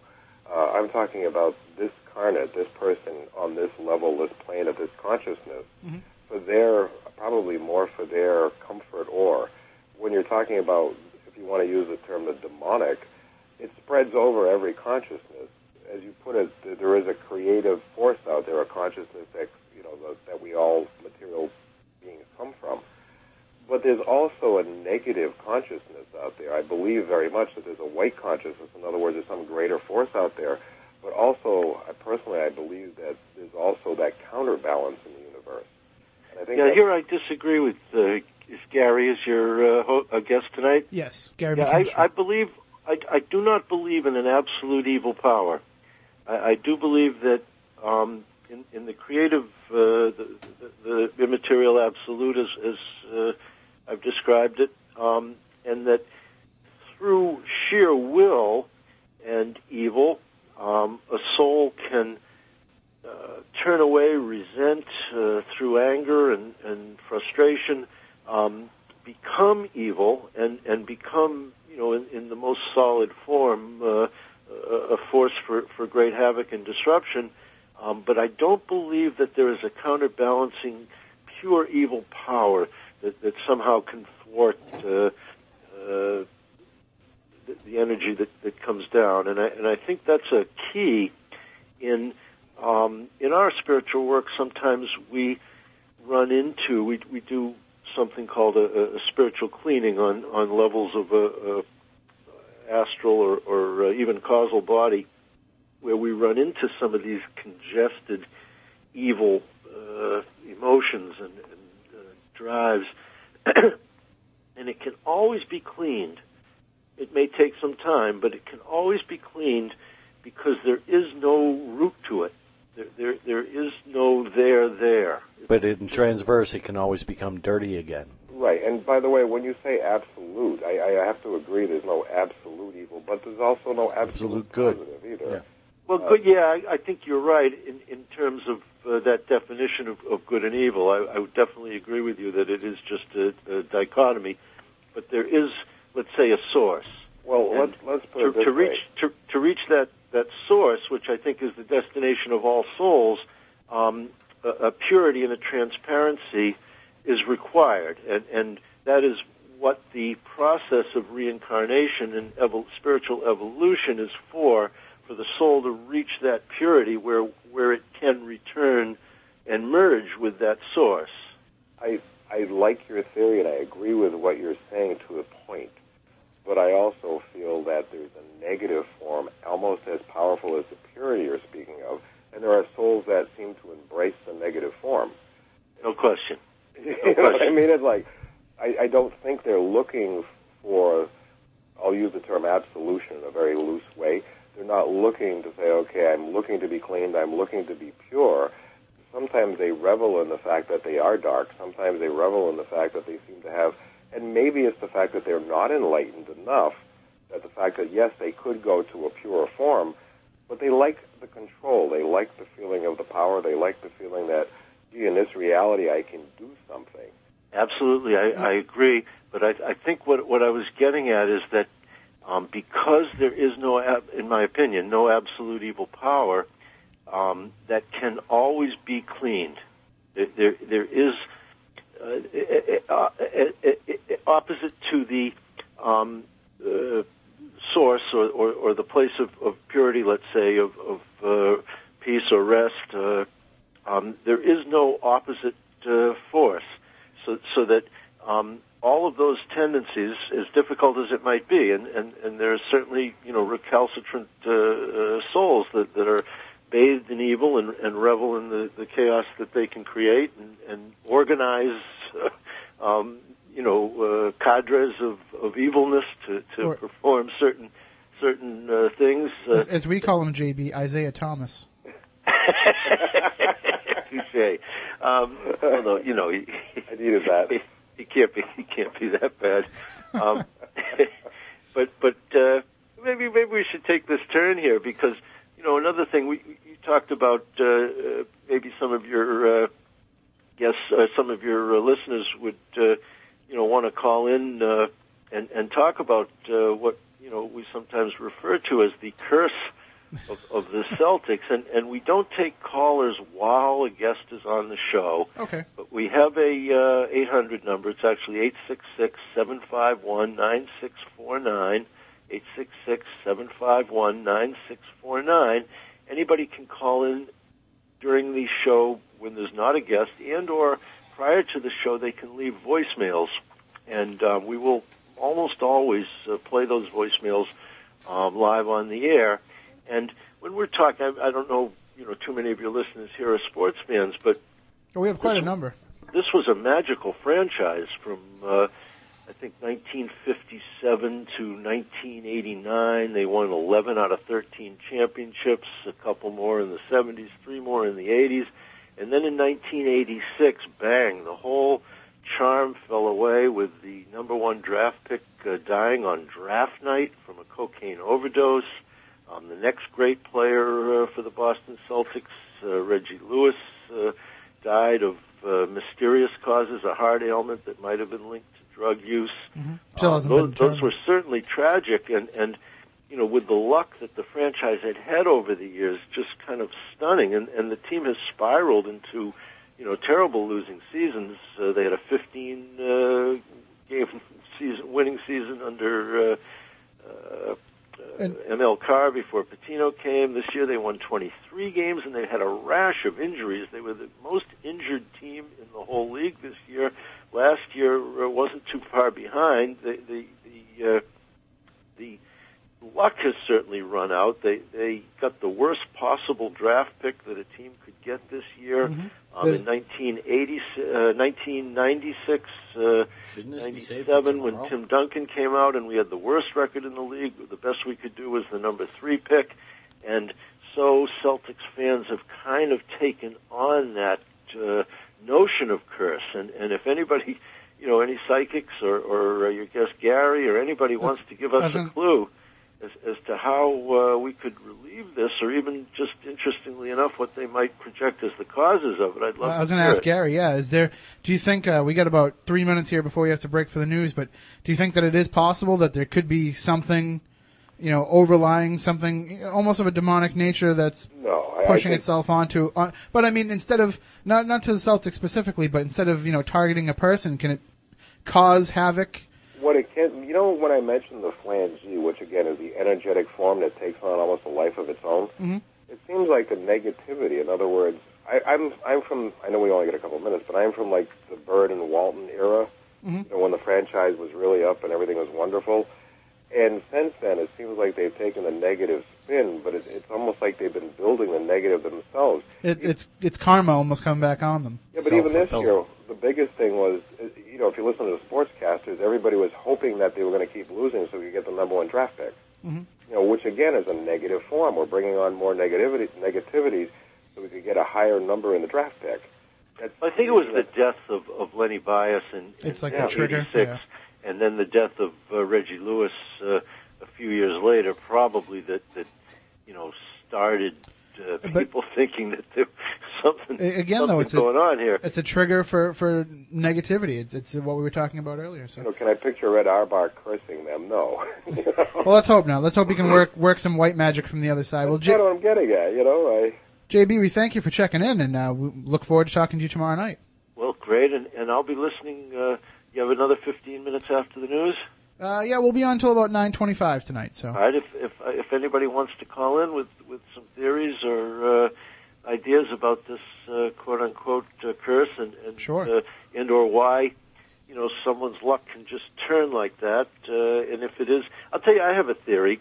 I'll put it out there and just. Uh, it was in 1986 that the team went public. And oh, the you know, IPO, yeah. periods of uh, where the original owner Walter Brown just loved basketball and he loved Red Auerbach and he loved Bill Russell and he he just loved you know basketball and, and having a team. It, it kind of uh, deteriorated into uh, the, the corporate uh, partnerships and the buyouts and the, the partners And- feuding and and ultimately deteriorated into a What- situation where what's the root of all evil, JB? Money, money, money. You got all right. We, we got to go. We're coming up against the news here. So Look forward to see, hearing, speaking with you tomorrow. Thank you very All right, much. thank Tim. you. Yep. Bye bye. Bye bye. All right, so yeah, I mean, we're going to talk about that, and that kind of blends into what we were talking about here, Gary, with you know this this negativity, these negative entities, and you know, I had, I had thrown out the theory, you know, in the past to to other people uh, about the fact that there is, I, I don't want to use the word curse because you know with the Red Sox and everything, but there there definitely seems to be when something negative can attach itself to something, and I'm not talking about an entity per se, but uh just a culture of, of negativity. If you get what I'm saying? I'd call it as a, a self-fulfilling prophecy. Yeah. You know, I mean, Yeah. you put it out there, it comes back. Yeah, and that's uh, that's what uh, we, I spoke to uh, another psychic here in New Bedford for a story, and that's pretty much what she said. You know, uh, when, when you do that kind of stuff, it just comes back on you, and it comes back on you multiple times over. So, all right, well, we're gonna come up on the news here again. Uh, if you want to stick with us for the for the last half hour of the Yeah. show. Sounds like fun. All right, so uh, we will take a break for the news. When we come back, we'll talk more with Gary. I want to get his opinion about all these demonologists that are out there as, as, as being the, I guess, the demon consultant for Orion Paranormal. We'll get into it with him about every group seems to have a demonologist now, and some of them are going out there not really armed with the knowledge that they need. So stay tuned. We'll be right back with more here on Spooky South Coast.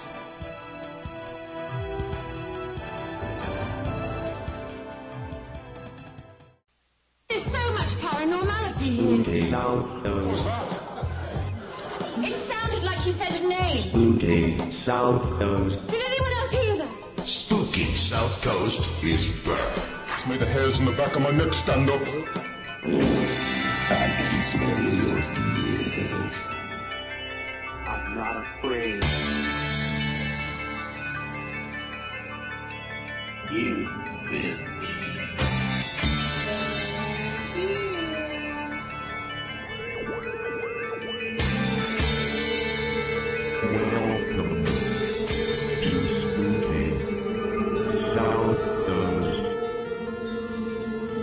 the supernatural is something that isn't supposed to happen,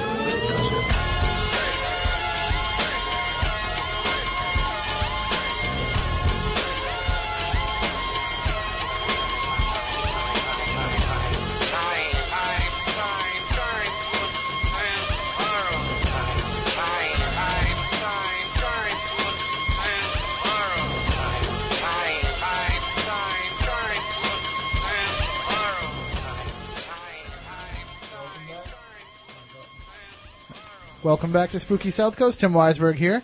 Matt Costa, the Silent Assassin. Matt Moniz, the Science Advisor. We're here for about another, oh, about 20 minutes. Uh, and then Red Sox pregame will be coming your way. Now, we talked about the Celtics, and then we talked about the Red Sox. We don't have to talk about curses with the Red Sox anymore. Because we don't want to give Dan Shaughnessy any more book sales. No, just kidding. What But, uh, about the guys that wrote Haunted Baseball? Well, we're going to be bringing them back on there. I actually, like I said, I've told you before. I actually know a family member of uh, of Dan Gordon, and he said that they've uh, they've just been overwhelmed with some of the stories that they're getting, and they're, I guess they're going through this season of Major League Baseball collecting some more stories. But we will have them back on to talk about haunted baseball uh, further on down the line because they've got they're getting some great stories uh, about the paranormal surrounding the game. So it'll it'll be interesting. Uh, I, I think I think it's another. Uh, anytime we can get sports fans and, and paranormal, you know, researchers and enthusiasts together and, to work together, because there's some really paranormal stuff that happens in the world of sports. So, but uh, let's get back into the talk about demonology with our guest Gary McKinstry. You can go to his website GaryMcKinstry.com, M C K I N S T R Y, and it's uh, linked up on SpookySouthCoast.com as well. You can see him this Friday night at the Cape and Islands Paranormal Research Society's free open meeting, where he'll be presenting his discussion Demonology 101. It starts at 7 p.m. Uh, the cost is free. You can't beat it. Uh, it's, it's great entertainment on a Friday night. The only suggestion I have: leave early because it's Friday night Cape traffic.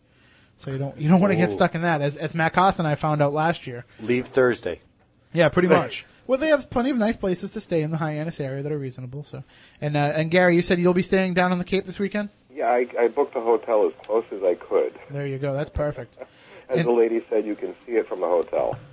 Well, then there you go. And and uh, the the campus there is, is very nice, and uh, they have a they've moved to a, a big uh, auditorium room so they can accommodate many people. So I want everybody that's listening that can get there to get out there because uh, Gary, if your presentation is anything like what you've been talking with us tonight, I, I know it's going to be fascinating. Well, we seem seem to be on a lecture circuit at the moment. About two weeks ago, we were out at Harvard. We did a lecture in the uh, folklore and mythology department, Oh. and I was just out at the Springfield College last week, and now we're off to uh, again we're off to the Cape this you know next weekend. So Harvard was a little different. We were doing a, a lecture series on um, magic in the 20th century from 1950 till present, Mhm. and that was fun. We went through the, the Gerald Gardner times and all of the, the, the new influence in magic today. So a little different topic, again, a little different from the demonology part, but it was fun. It was, it was a good time. Now, and and do you have you must have to take your audience into account when you do these presentations and, and how you present the information. Oh, absolutely. And when you're presenting demonology, how do you what's your approach to presenting these facts to you know people that are in the audience that might not be believers in angels or demons? First of all, I never, whenever I speak anywhere, I, never assume people are believers. You can't go in there and say, okay, these people are 110% believers in anything. Well, because you would think that maybe you know these people are going to a demonology lecture because they believe in demons, but uh, as we found out each time we go to these meetings, the audience is loaded with skeptics that are just there to question everything that it is that you're saying. Well, that and it's Friday night on the Cape, and everybody loves Ghost Hunter. Everybody loves, you know, like the, the genre. They love Most Haunted, and a lot of people are looking to connect to someone live from the field. So I, I don't go in there with the idea that these are all hardcore people that, you know, that they're out hunting ghosts that are into demonology. So I, I go in there almost as a, a, fictional, uh, a factual presentation, but with a little entertainment value also. In other words, it's going to be light enough so hopefully people will enjoy it. Uh, I I was working at a ghost conference a, a couple of years ago, and one of the problems that they were having is it was almost too science based. Know, in other words, it's like I love the science behind it. I love the idea that this is an EMF meter, this is this, this is that. A lot of laymen are going in there to, to, to learn more about the paranormal, and they're getting overwhelmed. Yeah, so I try to keep it for a one-on-one as a human level. As you noticed tonight, I mean, we, I I got hopefully I don't think we got too deep anywhere. You know, in other words, it was it was more of the the human interest end of things. The lecture will be a little bit deeper. We're going to talk a little bit about the caste system and who's you know again if you want to look at it, the pecking order of demons. We didn't even touch on any of the if you want to call it the fallen race theory or anything like that tonight. You know, we only went strictly on the basis of things tonight, but then you know, and a couple of interesting stories. So hopefully the lecture will have more to it than what we're what we're discussing tonight. I, I actually promise you it will. And, and one of the things too, one of the questions that I had for you uh, earlier in the program, you talked about the uh, the system of demons and the similar system of angels. Is, is, is it true, at least in your experiences? And we've seen it uh, portrayed in Hollywood and in some fictional novels. Is it true that some of the angelic uh, almost act similar to the demonic in, in their their dislike for humans, their, their jealousy for what it is that we're able to experience? I wouldn't say that it's so much of the jealousy. It's more of a fact like, what are you bothering me with this for? In other words, if it's something you can do as a human being, and I don't mean that in a bad form, but today, let's take, well, I'm going to use Michael for a representative archangel. Mhm. And you have people that call on Michael for like, gee, I have a hangnail. Um, you know, I, I'm, I'm hoping that my perm comes out good. Or, or, or uh, you know, calling them to help you find your car keys. That's, yeah, that's a big one. You, you have a you have an arc an archetypical an arc form here that basically can battle demons and take on the cosmos. And you're asking where your car keys are. Mhm. You know, I had a group of people that were were they were in a Enochian study group. They were working. They, were- they had a circle that they were working with, and they literally called forth someone. And they called us up in a panic. It was about nine o'clock on a Sunday night, and I, my wife said, "What's wrong?" And they said, "We had someone show up, and he's standing here, and he looks huge." And the question was, like, well, he's just standing there looking at us. What do we do? Well, the answer was, ask him what you brought him in for. We brought him in because we were wondering if he'd come. like, well, thank him very much and send him on his way, you know?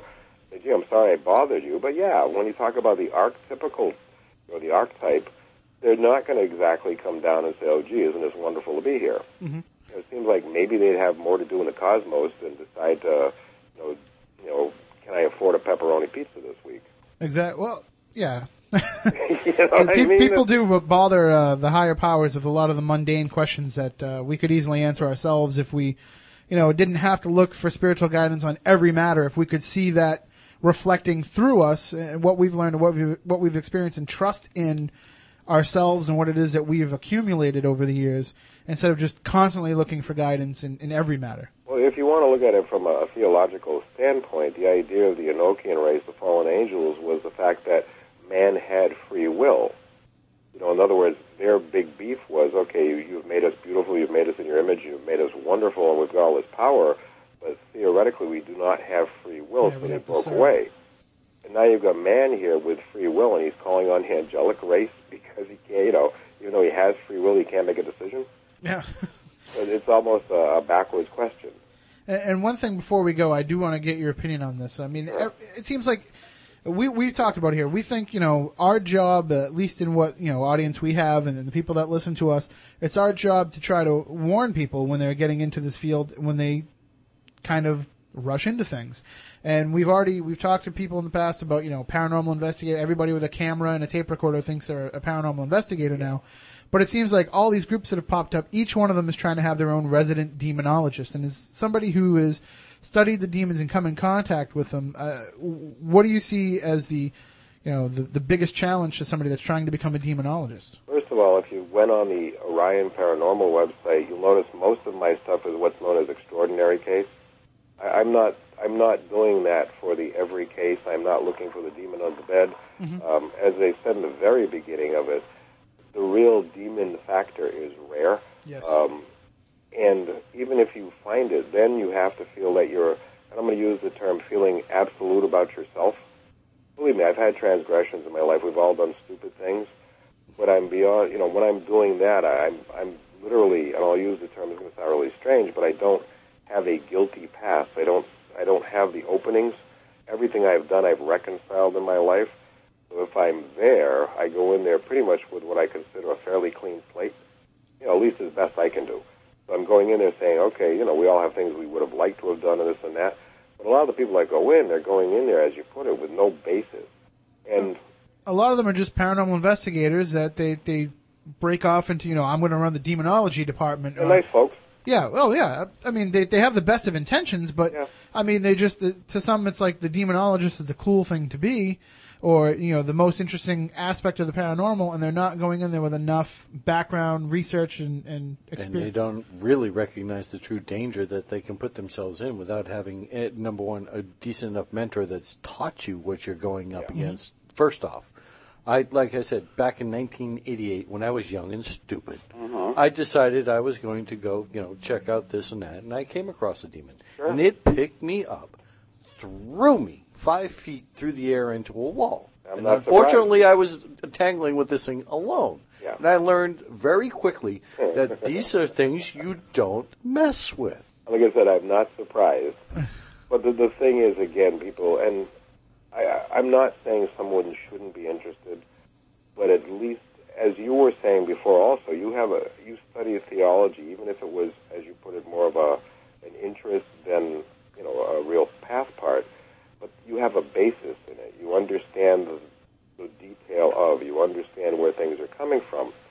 And I don't mean you all have to run out to seminary school before you should go but the idea is at least have a good basis and beyond the beyond the popular books that are out right now i spend a lot of my time in places like samuel weiser up at york beach um, you know that's where the old manuscripts are that's where you'll get a lot of your stuff from I've, i have a fairly extensive library if i need to study and i'm constantly in contact with people so it's not like I'm not afraid to call and say, "Hey, look, I've got this, I've got that," and are, I do have people that I consider mentors also. So I'm, you know, it's not like you're out there alone. Now, and and Gary, you've mentioned that people call you uh, with cases, and and uh, you also have a, a business uh, as a as a psychic medium, and Right. your phone number is on your website for people to contact you. Could people contact you if they wanted more information, you know, for the demonology end of things?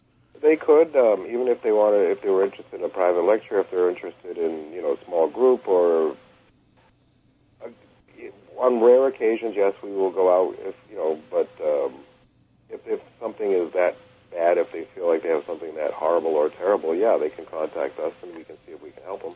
But uh, also, you know, we want people to go to your website and contact you for your, your psychic and medium services as well, too. So, That would be nice. Yeah, Ga- GaryMcKinstry.com. Well, Gary, we thank you for, for joining us tonight. It's been a fun evening, guys. Oh, it's been great for us too, and we look forward to meeting you in person on, on Friday night. One quick thing. Do I get a spooky Seacoast bumper sticker? Oh, absolutely. we, we'll bring you a bumper sticker. That would be great. All right, and uh, we will see you in, in Virginia Friday night with all the gang from CAIPRS, and we hope everybody joins us uh, seven to nine p.m. at Cape Cod Community College. Uh, you don't want to miss it. I mean, if it's if it's even half as informative as Gary's been with us tonight, which I'm sure it'll be much more. I mean, you're going to learn so much, and you'll come out with a better idea of just exactly what's going on in the demonic realm. So, thank you, Gary, and we look forward to seeing you. Bye bye, guys. Take care. All right, and we are coming up uh, just about on the end of the program here. Uh, we will be back on our regular time slot next Saturday night, 10 p.m. Eastern Time after the Red Sox. We'll be talking about Roswell. It's the big Roswell SmackDown as Matt Moniz and John Horrigan go toe to toe talking about the uh, the UFO crash that happened 60 years ago this July 7th. Well, July July 3rd was the actual crash. Night of July 2nd. Okay, so we will go a 15 round heavyweight battle, toe to toe. Ring bells, ring girls, everything. We're gonna have girls walking around with the ring cards. That'll be really interesting, Hmm. and uh, you will be the judges. So until then, for Matt Costa, for Matt Moniz, and for our guest Gary McKinstry, I am Tim Weisberg. We want you all to stay spooktacular, everybody. Rest assured, listener, that my time here has not been easy, and what you have just heard was not fiction. Although, in many a desperate moment, I most certainly wish it had been. It's over for now, it seems. Or at least until yesterday begins again. Tomorrow, tomorrow, tomorrow. supernatural as something that isn't supposed to happen.